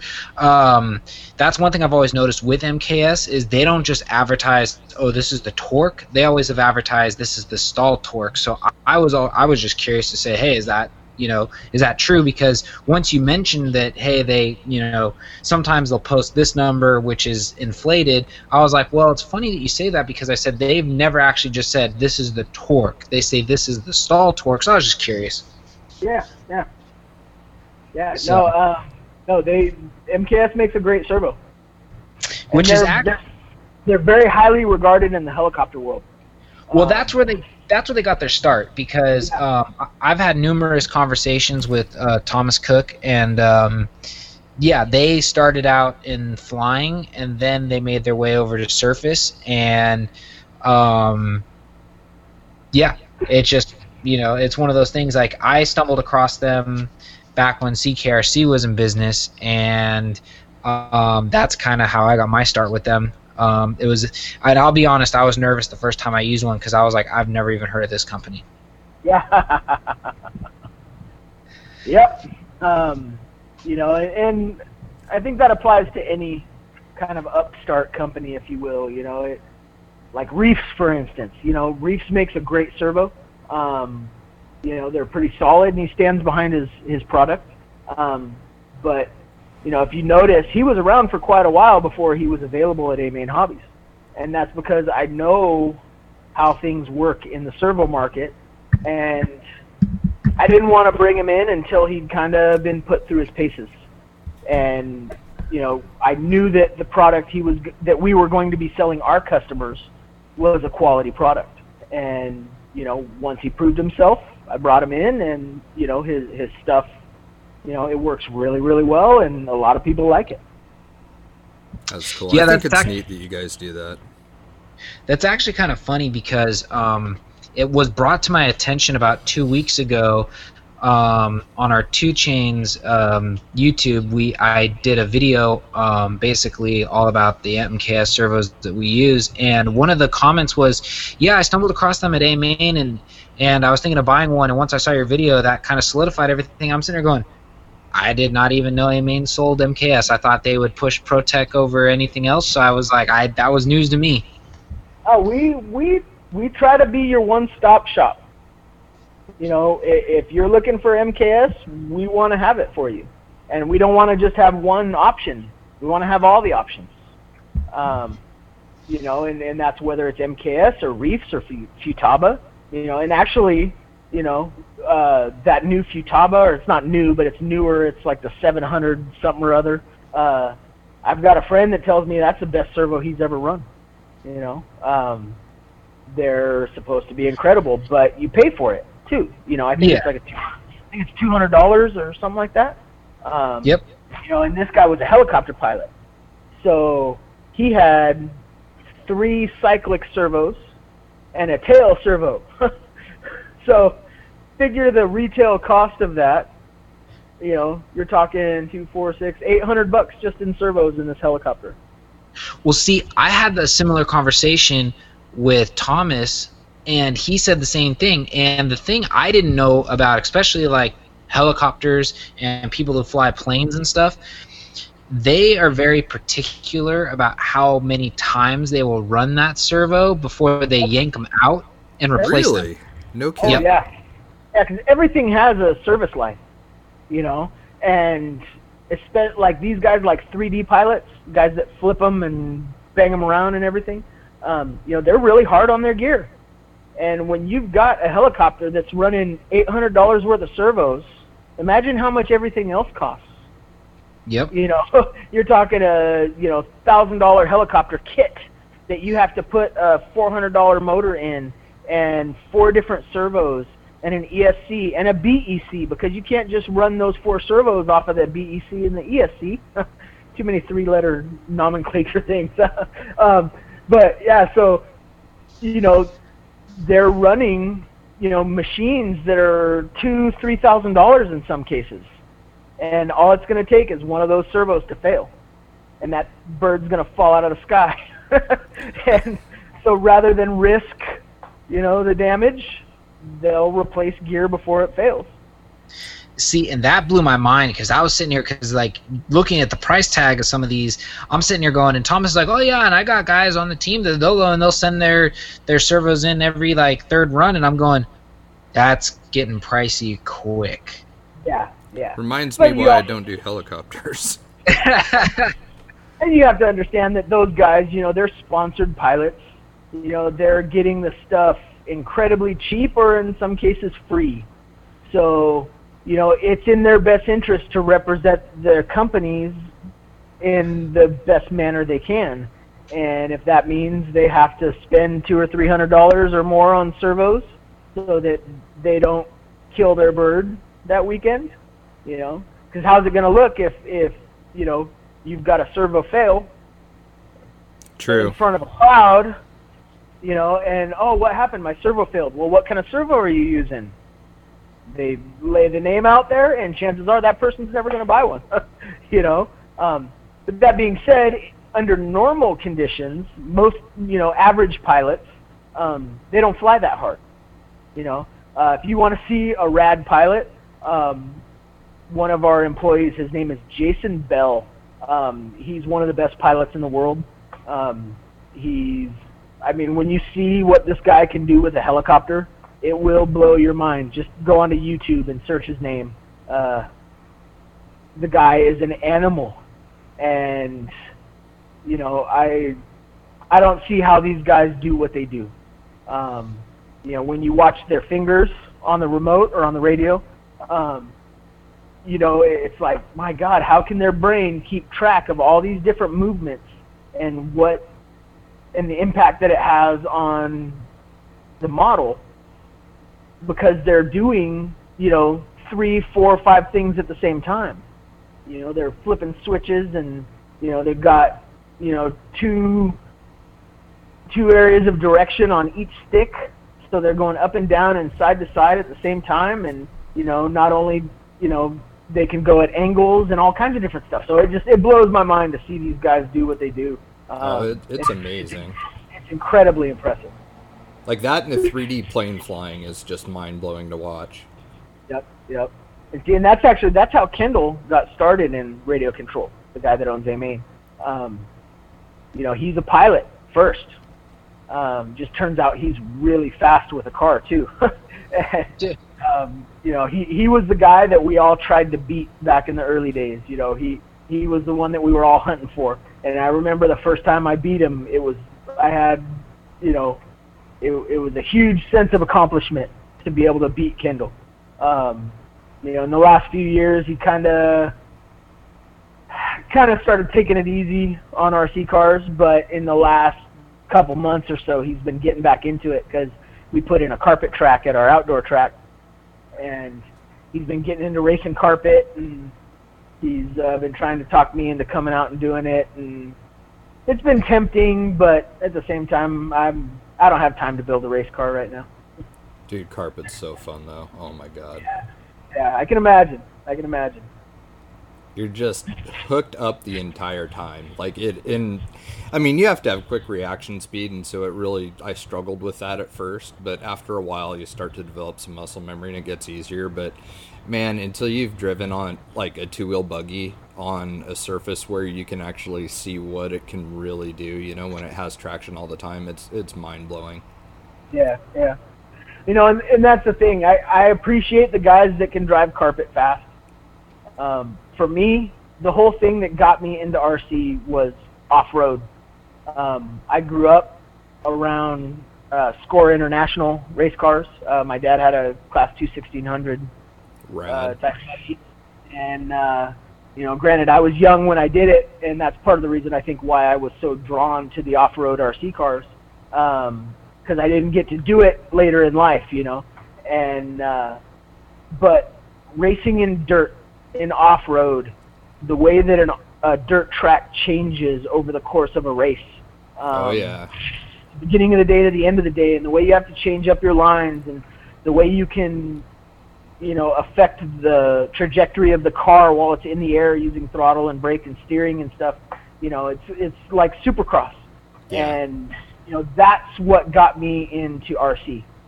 And, you know, granted that I haven't raced an eight scale buggy in years, but if I was going to get back into racing, I think that's what I'd want to do is a nitro car of some kind.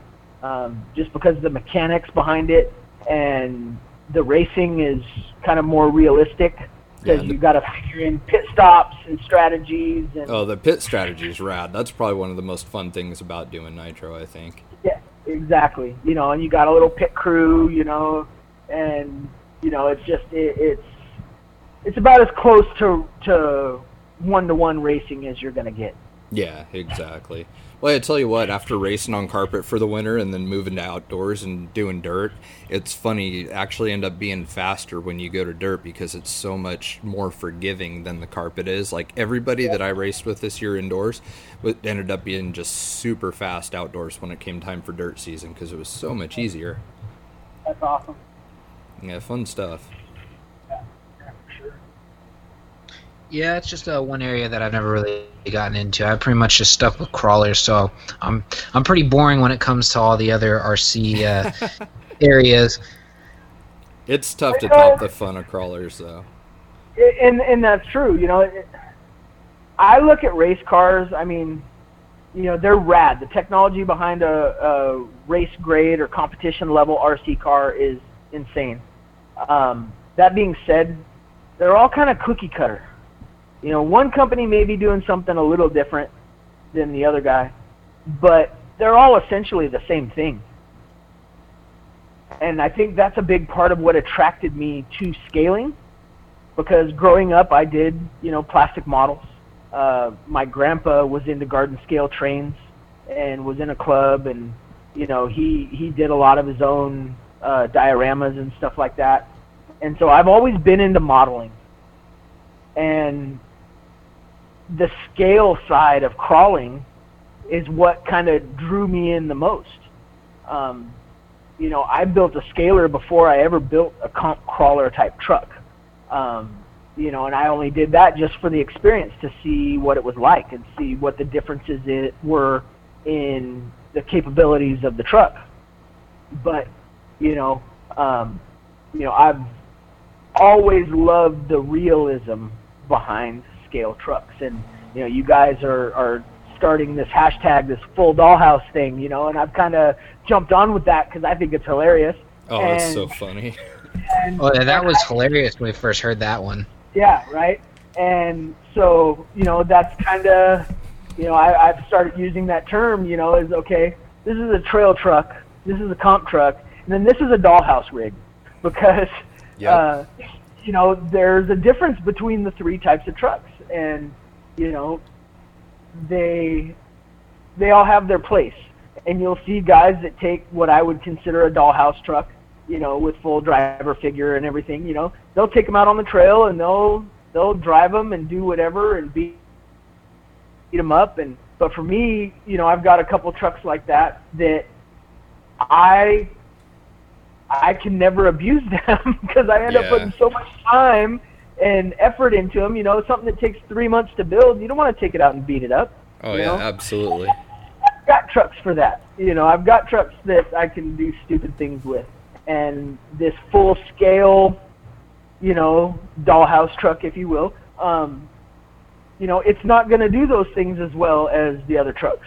So I'm just not even going to do it. So I'll take them out and cruise them and drive them around, but um, you know, I'm I'm not going to pull any crazy lines with them by any means. Yeah. No, exactly. It's that's kind of my. I'm noticing now. Like I'm sitting here staring at the rigs that I have, and it's like, yeah, it's for sure. I've got just a couple that actually, you know, I climb stuff with, and the rest are just kind of for trail use. And about the gnarliest action they'll see is something like, excuse me, something like Axial Fest, and that's really about it. Yeah, yeah. See, that, that's the thing I loved about Cisco Grove is, you know, yeah, you had the trails that you could stay on if you wanted to, but if you wanted to wander off a little bit, and even on some of the other trails, I mean, there was some killer lines, Oh yeah. you know, and the the range of of terrain that you found at Cisco Grove was something I have yet to experience. Um, you know, even up at Donner, Donner was great. There was some awesome rock up there, um, but it just didn't have the magic of yeah. Cisco Grove. I sure hope we get to go back there. So do I. So do I. And I've heard some rumors about you know how things are working there now, and I hope they're not true. Um, you know, because you know I don't know if there is another place like Cisco Grove anywhere. Yeah, I know. I mean, it, that and the amenities were nice too. I mean, like it was cool getting up in the morning, walking 50 feet to go take a shower, and then you know you're like fresh and refreshed each day, and it was just. It, it, it's like what you said. Like there's a certain magic about it that just can't really be replaced, and it's. I, I try not to think about it because like I seriously get bummed out because the two times that I've been down there was the most fun RC experience I've ever had. Yep. Me too. Me too. Um, you know, it's going to be interesting to see how things shake down. Yeah. Well, and the funny thing too is like I bet you probably ninety percent of my RC friends are from being down there. You know, meeting people. Yeah. Yeah. I mean, that's that's how I know you. That's how I know Adam. I mean, everybody. It was all brought together from Axial Fest there. So And I think that's you know the beautiful thing about scalers in general when you compare the scale world to the race world. Um, you know, scalers encourage camaraderie, yeah, whereas the racetrack, yeah, you make friends there, and and there's a certain amount of camaraderie, but at the end of the day, you're trying to beat everybody. You know, if you're racing, you're, you should be racing to win. And if that means you don't tell them every little tweak or trick that you figured out with your car, that's what you got to do. yeah. You know. No, And- you're, you're right. Totally. Crawlers, you know, someone says, "Oh, what's that?" and they're, "Oh, check it out, dude. This is what I did." And they pull the body off and they show it to you, and you know, and you want to you want to drive it, you know. okay, you know, um, you know, and you know that's that's a mentality that you don't see at the track very often. I'm sure it happens in some cases, but Yeah. it's it's definitely not the norm at the racetrack. Yeah, no, for sure. Like we more than more than one occasion we've seen the towel over the car on the bench. Yeah. so now, do Yeah, either that- of you guys do any bashing? I don't Mm. like I just Not- skipped that. Just went straight to racing. Well, I kind of did Yeah. too. No, I was gonna say I really don't do too much bashing. Um, the closest basher I would have would probably be my slash, um, the four wheel drive. Um, and I pretty much bought it for the reason that it is something that you could kind of go fast, beat it up, and it's kind of you know it's pretty durable. I let's put it this way: I haven't broke anything on it. Yeah. Um, I'm not super hard on my rigs because I don't know. I have. I'm from like the old method that you know you. Uh, you know, you definitely you break it, you buy it, and uh, if you've worked hard for your money, you tend to want to take care of your stuff. So I've never been a hard, you know, one of those guys that really go, okay, I'm gonna beat the crap out of this just because I can. Yeah, I was raised that way too. So it's like it's hard for me to like let go and like you know maybe have some fun with the rig like because i remember the first time and i've i think i've said this story on on here before like i remember the first time putting brushless and bigger tires on my monster truck and i was like and, uh, and within like 30 seconds i annihilated the car and i was like I have to fix all this now, and it's just going to cost me more money. And I don't know if it was worth the 30 seconds of laughing. Yeah, that's Yeah. true. I will say this: taking a slash or something to a skate park should be on everybody's bucket list, though. If you are into RC, like I did that one time, that was the closest thing I've done to bashing, and dude, that that was some good fun. But it was broken parts. Yep, yep. It always is, you know, and, and I, you know, I'm not a huge basher, but I've got a couple rigs that I do stupid things with, and uh, you know, there's something to be said for just pure, unadulterated fun with an RC car. And like you say, taking a slash to a skate park, yeah, that's fun. But you should take an eight scale e buggy to the skate park. Oh God. it's way Yeah. more fun than a slash. You know, slashes are, are fun trucks. Uh, these days, I don't think I'd do much more with it than turn it into a drag car because I'm really into that. Um, but they don't jump well. you know, Yeah. when you get all that air under the body, it doesn't matter how many holes you poke in them. They just they don't jump well. Whereas with a a four wheel drive car, or even a two wheel drive 10 scale buggy, you know, the way you can you know whip them around in the air, you know that it's a lot of fun. oh And yeah, for sure. if you're careful with how you do it, you know, and you know maybe it, part of it is just you know taking the time to learn how to really drive the vehicle before you push it to its limit. Um, You know, um, you know it's fun. Uh, you know, I've got this old. It's an eight scale buggy. It was an old race car that I had that was just sitting on the shelf, and I was like, you know, it's got all the electronics and stuff in it.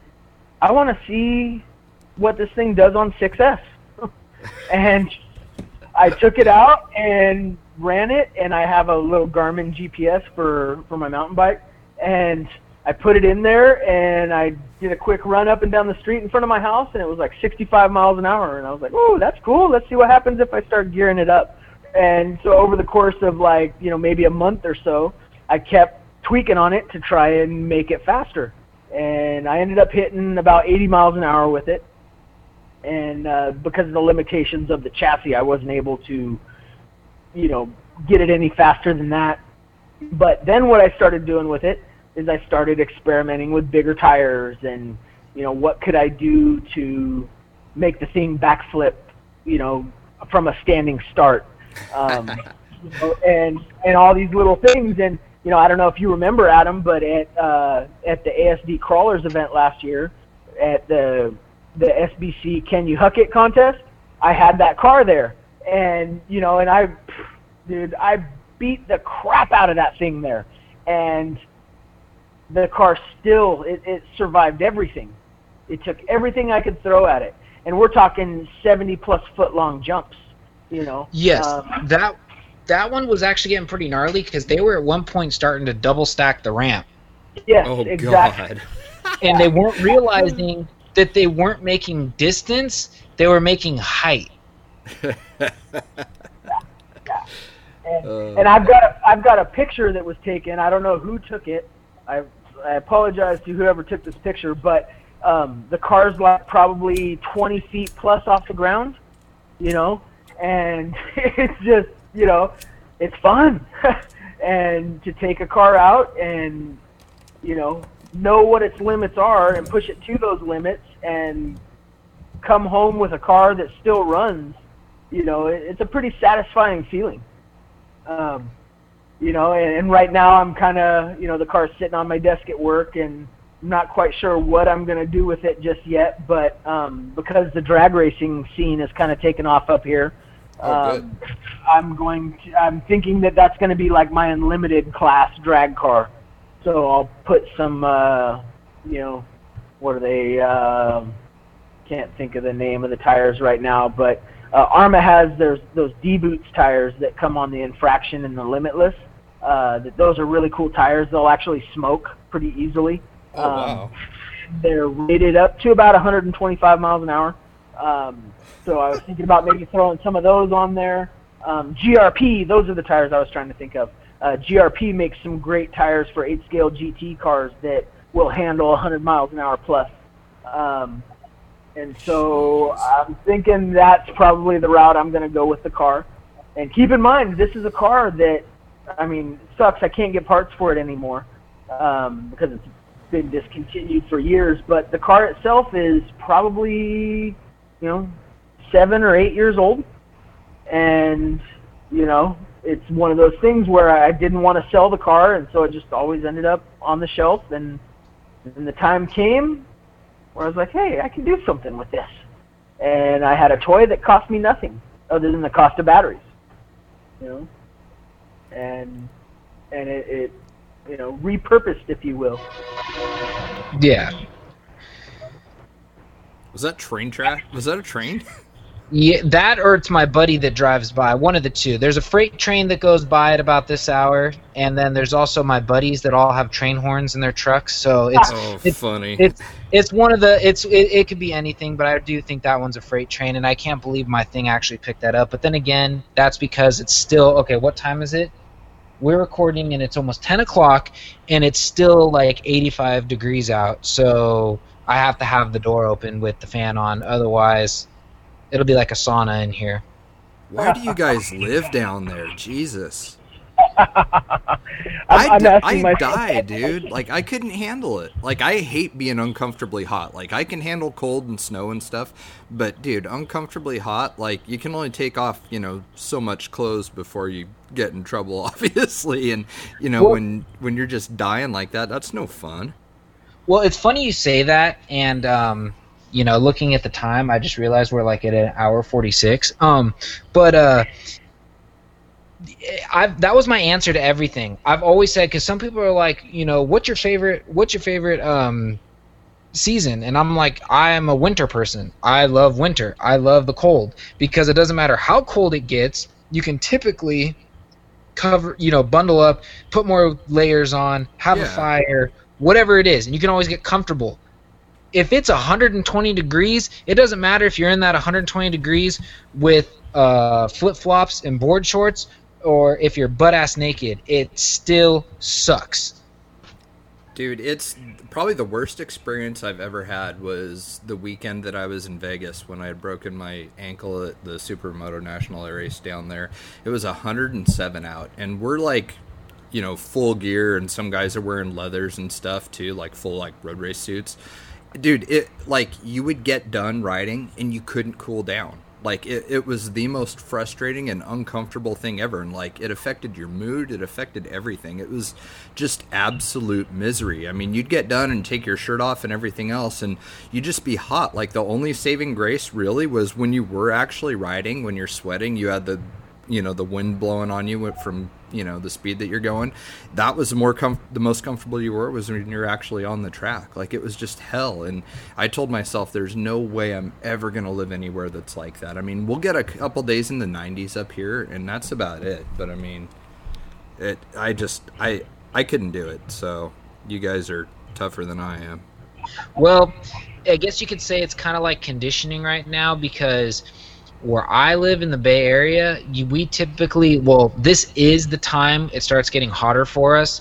Like, actually, this summer has been pretty mild for the most part. Um, I think the hottest it's gotten, like, the last, you know, probably two to three months has been maybe 85 at the highest. It wasn't until these last couple days that we're seeing 95 99 101 you know it's like screw that. that's you know but but it's like like i said we I, well i know matt's got it worse than i do but like we only have to experience that a little bit and typically the saving grace we have is because we got the bay air it'll actually cool down. Yep. but it doesn't always happen. Like right now like i said it's like i feel like i'm up like towards roseville you know because it's 10 o'clock at night and it still feels like it's 85 degrees out or hotter and you're just like yeah this is not fun Yeah, like seven day forecast for up here. It's going to be 76 a week from now. and that's the high. The low is going to be 57. You suck. it, it, it's nice. Like I finally found my environment because, like in Oregon, we you know when it's with climate change and stuff, it's definitely you know changed down there. But when where i'm from in oregon we used to have snow on the ground like three months out of the year. And you know we suffered through it and i didn't have anything cool like rc or anything. I just did moto and so there really wasn't much to do. But man after moving up here in the particular area we live at we don't get a whole lot of rain.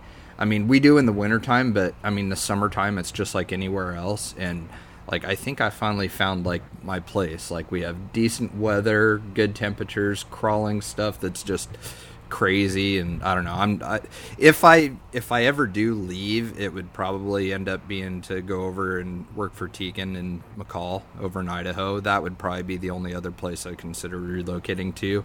They have a gnarlier winter than we do, but their summers are kind of like what we have here. So I just I don't know. I can't do the California thing. There's just no way. I mean, well, when you're walking through a parking lot and the seal coat on the asphalt's like melting and you can see your shoe prints in it, that's no fun. Well, you're mistake you're mistaking us with like Arizona. That's like Arizona weather. Um, exactly.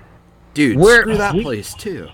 We're we're we get we get the heat, but I don't think it's like that bad. The stuff that's starting to get scary and it's like like for Matt would scare the crap out of me is like the fires. Yeah. Um, our yeah. the, our fires in California have gotten pretty scary in the last couple of years, which like blows my mind. And I know this is like totally not RC related, but it affects a lot of like the Northern California RC community. But I remember growing up, I don't remember hearing because I've lived in California all my life.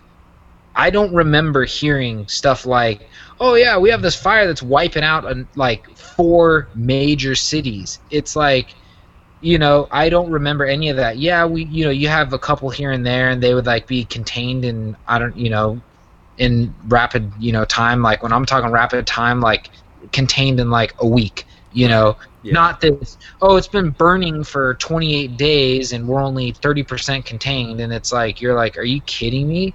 and I think a lot of it has to do with, um, you know, I wouldn't. I'm not going to call it overpopulation. I'm going to call it dense population, meaning that people are flocking to certain areas, whether it be for work, um, housing, uh, whatever it may be, and you're getting so many people in a rapid um, time frame moving to those areas and creating this stuff where stuff's just getting so dense. Meaning like you know especially up towards you know i want to say the sacramento area and the napa area and you know all of those areas are kind of known for the you know the cheaper housing. You know you go and get a house up in those areas what would cost you like let's say it's like a three to four hundred thousand dollar house that's a you know million plus house down in the Bay Area, and it's just yeah. freaking ridiculous.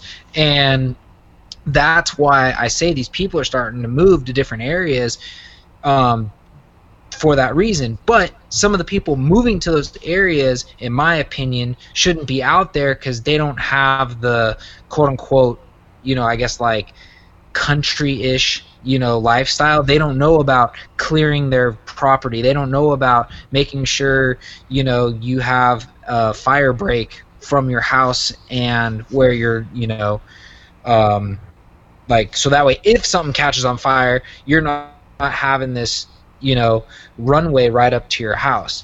Uh, and the and that is what I think a lot of the problem is. And then the other problem quite frankly I think is what our I guess, lack of, you know, uh, government regulates. You know, it's like they don't even come in and you know clean out anything, and then you got this big old tinderbox, and boom, catches Dude, on fire. You have to like forest management's so important. You absolutely have to do that.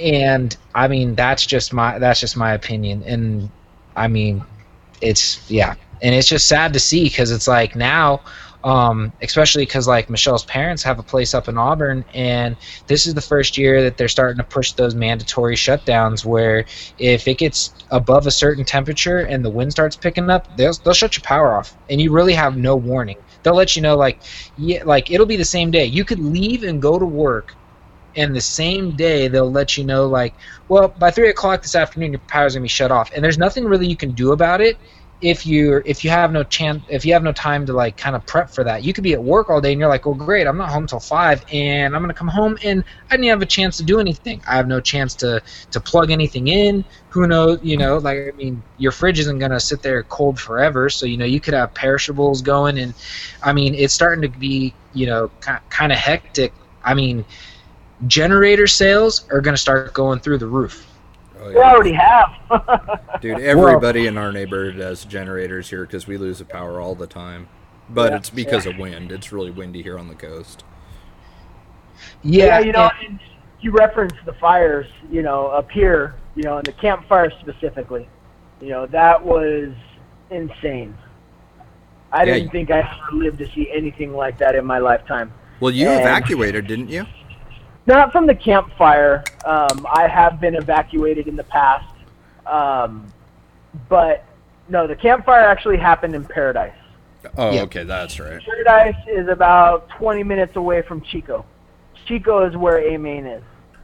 Um, but there were, I mean, a considerable amount of employees. I want to say there was like maybe 15 or 20 people at AMain that were directly impacted by the fire, meaning, you know, either they lost their house or they couldn't go back to their house for a very long time.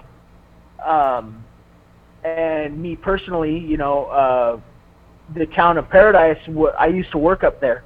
Uh, I did home inspections, and um, you know, I I know a lot of people that lived in Paradise, and I actually know people that were killed in the fire. Oh um, my God! And yeah, like you say, you know, yeah, there is an issue with population, but I'd say the bigger issue is forest management. You know, yeah. Um, you know, they you talk to the loggers and you talk to the people in the Forest Service, and they all say their hands are tied. There's nothing they can do about it because environmental regulations and other things prevent them from going in and cleaning out acres and acres of dead forest and cleaning the underbrush like they used to do. Because you, you know, Adam, you say that you don't remember the amount of fires when you were younger because they didn't have them because the environmental reg- regulations didn't exist and the forests were maintained. And exactly. you know, it, it's it's sad, you know, and I don't want to get off on a politics rant, but um, you know, when the regulations were changed you know, 15 years ago, 20 years ago, um, you know, the experts in those fields said this is what's going to happen. you know, fires are going to get really, really bad. So, you know, why they continued to tie the hands of the people that manage the forests, we'll never know. But hopefully it will breed change. If you want my opinion, it's because – and like you said, not to get on a total um, political rant, it's because you got too many people in like your cities like San Francisco, um, and even like L.A. and parts of Sacramento, where they think they're they're speaking for the entire state when really they're just speaking for themselves and what they want to see happen. They don't see the actual impact that it takes on your more rural areas, you know, like your Chico, you know, like Auburn Right. Like, yeah, because they don't live there. I mean, no. Yeah. And that's and that's why I mean, you know, you see those, you know, you see the people that you know they get frustrated because they're like look you guys are changing all these taxes and you're changing all these like laws and they have no impact on you but they're impacting the crap out of us and that's the problem that's going on is you get these too many people in in you know the government that are like they're just looking out for the big city and it and it's ridiculous. I mean, I know I live 30 40 minutes away from you know one of the quote unquote most, you know, like visited landmarks in California, San Francisco. I personally hate that city. I will not go to San Francisco if I do not have to. Yeah. I could understand that. And to the list that to the average listener right now, I mean, the it, this actually is an important topic, even though it is kind of you know like fringing on the political side of things. But this all directly affects the areas that we like to go enjoy on the weekends and crawl and camp and everything that we do. Well, there's an there's another thing, you know, like you know, that ties it into. Um, I'm a member of Corva, California Off-Road Vehicle Association, and that's because my background started in one to one. Then I trickled into the scale side because it was a lot cheaper than breaking my real truck. And um, what people don't realize is even with the scale, that quote unquote in their eyes impacts the land that we're using or that we're visiting to do these events and that you get these environmentalists that want to shut it down and say, "Oh, you're impacting the the earth, you're impacting the natural environment." When, yeah, I'm sure there are people that go out and they, you know, they have no regard for where they're at, and they'll, you know, they'll set their soda can down or toss their bag of chips on the ground because you know they're thinking nobody's watching. But there are people that. But there are people in this industry that actually care. And that's one thing i've always wanted to kind of push in the scale world is to get people to be a little more um, conscientious about their you know their environment. And you know what happens when these places get shut down and you're no longer allowed to use them you know you i mean I'm, i've seen people do it but you're not going to go to the local mall and crawl your you know one tenth scaler up the escalator and through you know Nordstrom's and Macy's and whatnot. You know, like you need to be able to go out and enjoy the outdoors and keep it open for the next generation and the next person to enjoy as well. So it's like be, you know, conscientious about what you are doing. So like, you know, and if you see somebody else throwing something out or just tossing or not caring, you know, don't be afraid to say something because you know ju- if if everybody had that mentality oh it's just one thing times that by a million people and see how fast it ruins something Oh yeah, absolutely. and it just it, it sheds a bad light on your hobby, no matter what it is. You know, Exactly. um, I've seen guys leave header cards on the side of the trail because they had to stop and fix something, and you know they just leave their trash, and it's like, hey, pick it up. You know, Yeah, exactly. because you know they will that'll get directly related to me. Even though I wasn't doing it, they're gonna see me here, you know, driving my RC car, Yeah. and you know they're gonna, you know, I'm guilty by association, and um, so it's it's up to you as a responsible enthusiast, no matter what hobby you're in, to you know, from a to make sure that the public's perception of you is positive. Yeah, absolutely. It just takes one person to ruin it for everybody, and you know the right person complains and kicks and screams and makes enough noise, it'll ruin it for the group. I mean, that's just how things work now. So it, it's Oh, something that it's- everybody needs to keep in mind. and it goes and it goes in so many different topics i mean there's you know there's so many different areas that that ruin that that whole attitude ruins everything i mean Oh, it doesn't matter it doesn't matter what it is. It doesn't matter if it's if it's scale four-wheeling you know hiking hunting firearms whatever it is. One person can ruin that entire genre or hobby.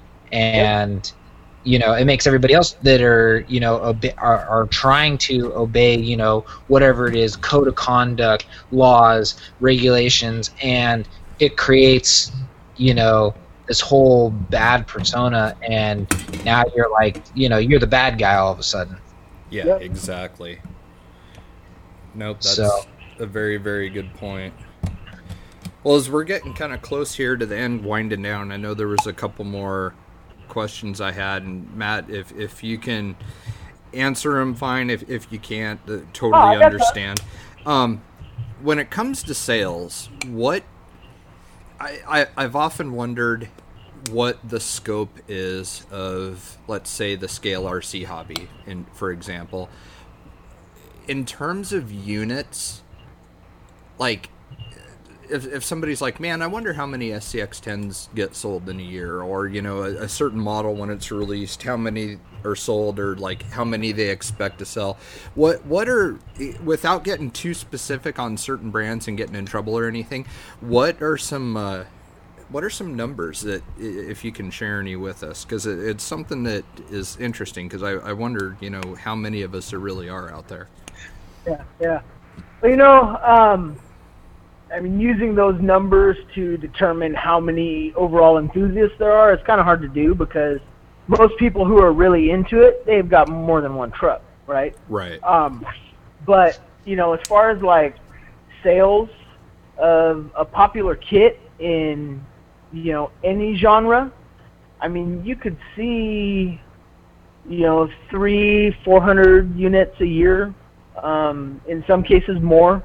Um, wow. You know, I, I've seen you know some cars that take off that you know no matter how many buy, we buy, we can't keep them in stock. They just keep rolling out the door as fast as we can bring them in. Um, there's other instances where you know you think of a model is going to do really well because of whatever reason, and you know you sell two or three a month.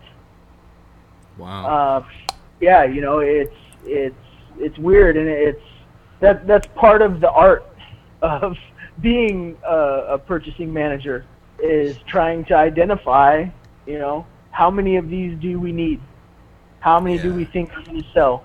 and you know sometimes we get it right and sometimes we don't. Um, you know, it, and, and another big part of that is also you know it's not necessarily the retailer that you're buying your products from, it's the manufacturer and their ability to supply kits and in most cases more importantly parts so that the after sales service can continue on that model and so I've seen, you know, with some brands where they make a great kit, handles well, works great, but, you know, part supply is not available. And that immediately kills the demand on a model. Oh, yeah. You know, because, you know, you don't want to have to buy two kits to ensure that you have parts. yeah. And, um, you know, I, I've I've known a lot of people that have done that just to guarantee that you know, and they'll leave that kit sealed up, and they'll buy the parts that they need for that kit, but the day's going to come when maybe they can't get it, and yeah. so then they get into the kit, you know. And if they've still got that kit when they're ready to move on to the next car, then they'll usually sell it and you know try to use that to roll it back into the next car. Um, yeah. I, I know but, with racing we've done that with parts cars. We've had parts cars before and then sell them when exactly. we change models. Exactly. Um, you know, and and granted, with scalers, that's not as big of an issue, and especially with models like the SCX10 and SCX10-2 and really all the axial cars, there's such huge aftermarket support for those cars that that helps to prop them up because whatever you break is likely to be a weak link and there's someone out there making something stronger for it you know, and that's where you know companies like SSD and Vanquish and like Samix, for instance, you know, they're an overseas company that was, uh, you know, I think we're one of the only shops in the United States that sells it. Um, you know, there there's parts at every price point that you can use to upgrade that model. And when the aftermarket gets behind a kit, that helps solidify the demand of that kit and keeps it selling in the long run. You know, right. uh, you know, and and you know, so if someone's on the fence about you know which car should I buy, you know, just go through the parts categories for those models and see what the inventory is like. Um, yeah. Let's see if the parts are there. See what aftermarket support is like. Um, you know, and go from there. You know, and that's one thing about like the Enduro, for instance you know, I know for a fact that there are multiple companies getting ready to drop bombs for that car that, you know, are, are going to solidify that kit in the market. Um, as right. it is, I mean, there's too many of them out there for it to go away. You know, Yeah, uh, truck works great. You know, it, it it is what it is. Um, but the aftermarket support that's coming for that car is is is gonna be something that really drives more sales in the future. You know. I think that I'm I'm pretty surprised about the uh, the numbers of units that move. Like I, you know, I I I've for whatever reason had in my mind that you know there it might be in the thousands, but that that's crazy to think you know that it may just be hundreds on certain rigs. Exactly. In some cases, it is in the thousands. You know. Yeah. Um, but it's hard, and like if you use the SCX-10 as an example, you know, overall, yeah, there may be thousands of kits that sell, but you're breaking that up across four or five different models, right? Because you got the builder's kit, you got the ready to run, you've got the standard kit, that two different kits that come with bodies. You've got three or four different ready to run options, you know. And so when you add all those numbers up, sure, you know, you're looking at thousands of units. Um, right. But you know, if you're just talking like the SCX 10.2 ready to run, the old school gray Jeep, you know, Mhm. um, on the first year of release, yeah, I'd say, I mean, we, we sold a lot of cars, dude. Oh yeah, I bet. you know, and, and for me, I mean, I'd, I'd give you numbers if I had them, but Right. I see so many numbers all day, every day that Oh, I understand. if I don't need to remember it, it my brain purges it very quickly. Oh yeah, no, I I understand and how that goes. yeah. No, yeah. it's it's just fascinating to me, you know, because it's, you know, um, there's people out there that think that it's, you know, the volume of like auto manufacturers and stuff, and you know, there it, it's neat getting that perspective from inside the industry, you know, because then it can kind of help people chill a little bit when it comes to certain aspects of the hobby, you know, if they actually know, you know, that it's either smaller or larger than they think it is. Yeah, yeah. You know, and, and the other thing that's having a big impact on the demand of like kind of your classic kits is the amount of competition that there is now. Um, Yeah. Back when the SCX 10.2 Ready to Run was released, there was only the SCX 10.2 Ready to Run and G-Made and you know a couple other random brands, but none of them had the popularity of the Axial. You know. Right. But now we've got the Vanquish truck. We've got the SSD truck. We've got the Enduro. We've got some really good tr- trucks from G-Made. Um, you know, uh, who else am I missing? Uh, RC four wheel drive. Um, you know, you go through the list, and and there's six or eight solid brands that make great products. And so, you know, it makes the decision really hard for the customer. Like, Oh, which one am I going to buy? You know, Yeah, which one should I get? You know, and uh, you know, so in a way, it kind of hurts the hobby because I'd be willing to bet that there's a lot of people out there that you know they go shopping on our site and they get overwhelmed by the selection. You know, Yeah, and ah, screw this, I'm gonna go do something different. you know. um, Yeah, that's a good way to look at it too. You know, I never really thought about that, but you know, you do bring up a good point. I mean, when I first got into this example, um, there was really I my choices to get into a crawler really were between like the the AX10 Scorpion. Uh, they had just released the SCX10, uh, so it's like I was leaning between like, okay, which one do I pick? And luckily for the guy at my hobby shop at the time, uh, before he moved, uh, he was like, dude, go with the trail. You know, go with one that looks like a real truck. He goes, the other one, yeah, it'll crawl, but you're buying like a purpose built. Like you want something like I know what you're gonna like. Trust me, you're gonna want the scale, you know, look. So go that route. Which I'm happy he pointed me in that direction because I probably would have ended up, you know, now being like trying to get your hand on anything that's like old that you can find and still a good condition you know i try to i try to snatch it i mean it, i don't know if i don't know if matt knows about this but um, i think jay knows i purchased that ax10 off of jason when he closed ckrc just to have it okay. That okay. is cool.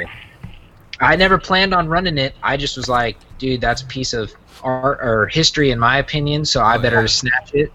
So Um, yeah, so like if I, I mean, nowadays I'm looking at it differently, but back then it was like, yeah, I'm trying to get into this, you know, and even back then, there really wasn't a lot to like. You had to be creative because there there wasn't the big aftermarket support. You know, like if you were if you were somebody who didn't have your own uh, fab skills, like to like build your own bumpers, build your own sliders, whatever it may be, you literally had three or four bumpers to choose from from RC four wheel drive. You had like three or four sets. I mean, really back then, Proline had, I think, the flat irons, and that was really their only scale tire that I could remember.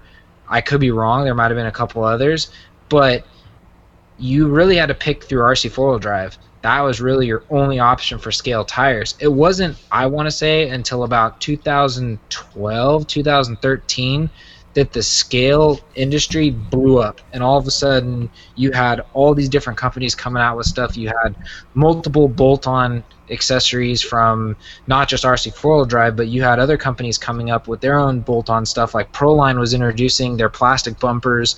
Um, they had they had more tires to choose from. You had the super swamper um, but proline used to do those those molded cages. Yes. Yeah, that's right yeah, remember they had like two or three different molded cages that you can't get anymore. I wish they'd do more of that. Oh, those were so. That was kind of ahead of their time, really, when you think about it. I mean, it was. Yeah. And that's what and that's what kind of blows my mind when like you sit there and think about it and you're like, what's available now versus what was available then, and how fast and how quickly it's grown is pretty mind blowing. Yep, yep, it's it hard is. to steer somebody in the right direction. I mean, like, it, they're a lot of times now there is no just one clear cut answer. I mean, if somebody came to me right now and they're like, "Hey, I want to get an RTR and, you know, this will be my first rig. What do you think I should get?" That's a really hard question to answer now because there is so much great stuff and it's same with tires and everything. I mean, it, it's there's so many choices, which is fantastic, but it does make it really hard to try and steer somebody in a direction. I mean, it's a cool problem to have, but yeah, yeah you know, exactly. Exactly. You know, it's funny you mentioned um, you know your AX10 that you got from CKRC. Was that one that was built by the original owner of CKRC? No, it's uh, it was a brand new in the box. It's it was one that's it was the it was the back when they issued the uh, what would they call it the ARTR almost ready to run, meaning oh, okay. that it was it was there it was all put together. You just don't have a servo motor, ESC, or a remote. Yeah, yeah, yeah. Yep, yep. Okay, okay. So That's yeah, I, yeah. I, no, I, dude, it's still sitting in the box. Like I have not, I have not done a single thing to it. It's sitting in the box. I actually brought it to Axial Fest last year, and that's when uh, Schultz was joking around, going, um, Harley, get up here. We got an unboxing to do. And I was like, you guys cut that box open. There's going to be some serious problems. That's funny. That That's is funny. really cool. Was the original owner of CKRC was his was that Jake Hollenbach or no? What was the original owner's name? I think you're right. I think it was I think it was Jake. Um, okay, okay. Well, I had a buddy that worked for RC Car Action magazine, and he has an AX10 that he got through the magazine that has all of these CKRC parts on it. Whoa. Like all kinds of upgrades and all kinds of cool stuff. I don't know how common they are or not, but I've been trying to talk him out of it for a while. Um, but what I did talk him out of, and I'll send you guys pictures when we're when we're done with this. Uh, it's an old school what is it? Uh, it's called a Super Hustler.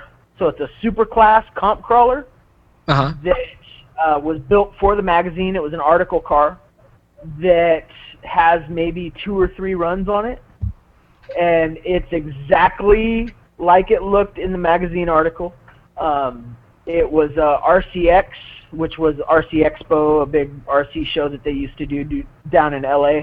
Um, it was an RCX display vehicle and been all over the place, and I don't know. Uh, that's kind of like one of the cool rigs in my collection because it's it's vintage and it's from like the early days of crawling, um, and you can kind of see where the hobby started and see where it's gone, you know, um, it's a really great example of how things have changed. That is really Uh, cool. Yeah. It's and it's a rad car. I I have never driven it, um, and I intentionally have not put a receiver in it because I know that if I could drive it, I would drive it, and, and I don't want to take it out and beat it up. Um, and it's funny because a buddy of mine, I think it was, I think the name of the company was JCP, maybe something like that. Um, but apparently, the owner of that company was at Axial Fest and a buddy of mine ran into him and was like, "Hey, I want to tell you, a friend of mine has this car, and it was built for RC car action." And the guy remembered it, and he wanted to see pictures of it, and I sent it to him, and Oh wow. yeah, it was awesome. And and that thing, these experiences that you get scaling, you know, that never seemed to happen in other forms of RC that I've done over the years. You know, um, the friendships that you make and and the interest that people have in what you're doing.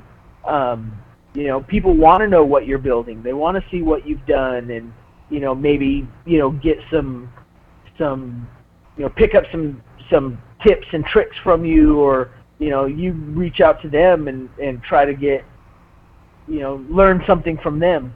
Um, you know, it, it's a beautiful thing, and I think as long as everybody continues to see the cars for what they are and treat it as a hobby, you know, and yeah, RC is life. Don't get me wrong. Um, I, I'm I'm the best example of it, or I'm as good of an example of it as anybody else. Um, but you know, don't take it too seriously. There's so many people that use every little thing as an excuse to go nuclear Oh yeah. that it, it really is frustrating and it has a tendency to push people away from the hobby. You know, I know people that have been doing this long, or not RC, but they've been doing scaling longer than I have. And with some of the things that have gone on on some of the social platforms recently, you know, they just say, you know what, I'm done with it. It's not fun anymore yeah. you know so you know anybody who's listening to this you know. That's keep some keep it fun. That's the important thing is keep it fun and you know kind of share the love so to speak and spread the love and you know don't be that guy. Yeah, exactly. um, it, it's it's easy to get caught up in it, you know, and that, that's one reason why I don't post much on the social platforms. I've got an Instagram page, you know, that I I kind of keep up to date fairly re- regularly, um, but you know, some of the social stuff, it's like it doesn't matter what you post, someone's gonna come in and trash you Yeah, that gets old real fast. you know, and you know, I know there's some pages that are really good about regulating it, um, but people need to kind of step back and and think about it. That you know, these are just at the end of the day, these are just toy cars, and you can't take it too seriously. Well, another prime example is when I started getting into this, comp crawling was still big with like the Bergs, the Bullies, all that stuff. That was big. The MOA class was big. It's nowhere anymore because they took it too seriously and they were too worried about trashing everybody that they killed off. Nobody wanted to do it anymore. There was it was no fun anymore. Yep. Yep. And and that's what I don't want to see happen to scaling. Um, I I think even if you know the popularity kind of dwindled, I think you would always have the hardcore guys that just build for themselves. Doesn't matter what event they're going to or what they're doing. They just want to build a cool rig. And you know, those of us who fit that description, um, you know, it's it's our job to regulate the people and and help educate those people about you know keeping everything in check. Yeah, which is damn hard. Yeah, yeah, it is. And that's why I have a tendency to avoid all that stuff. Yeah, Well, no, see- me too anymore. it's funny that you say that because I I'm that way too. I'm probably on Instagram more than anything just Yep. because it's easier.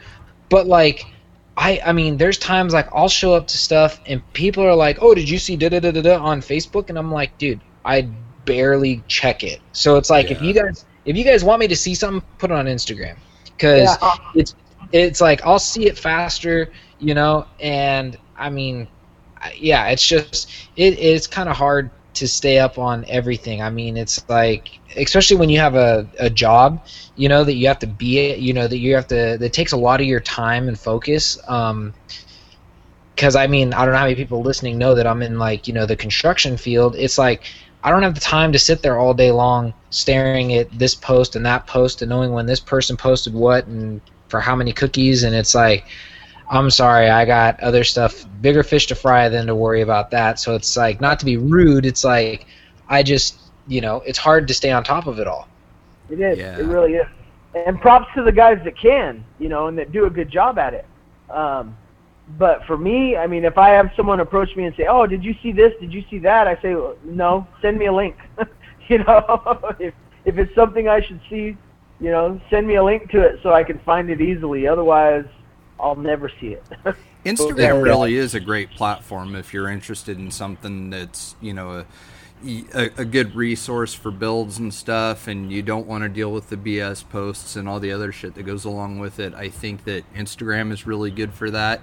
I mean, I with me, I know my own personal interest is in the pictures and videos. You know, I like to look at other cars because that gets me fired up and gives me inspiration and stuff. I don't really care about all the posts and everything that goes on on all the Facebook pages, and so I mean my my presence on Facebook has dropped down to practically nothing. But Instagram is definitely. Uh, I, I think if somebody wants to skip all the nonsense and stuff, create an Instagram account and kind of follow some of the major guys and businesses that are in the industry because that that's a lot more helpful and you don't have all the nonsense to go along with it.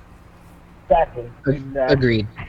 And I've seen some of you know the mentality bleed into Instagram, you know, and it, it's true. Everybody has an opinion, and Yeah. you're free to to share your opinion in a public forum.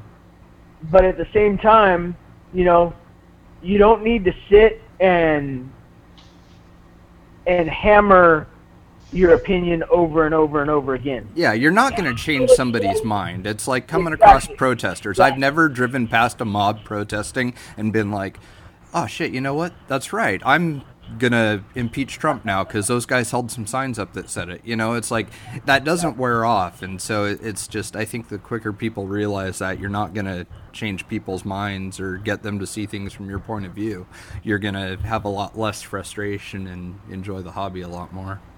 Yep, exactly. So, I mean, treat it for what they are. They're toy cars. Go have fun with them. Drive them. You know, beat them, break them, fix them, build them. You know, but don't get caught up in all the all the drama. Well, the other thing too is always I've always just had this you know view on everything.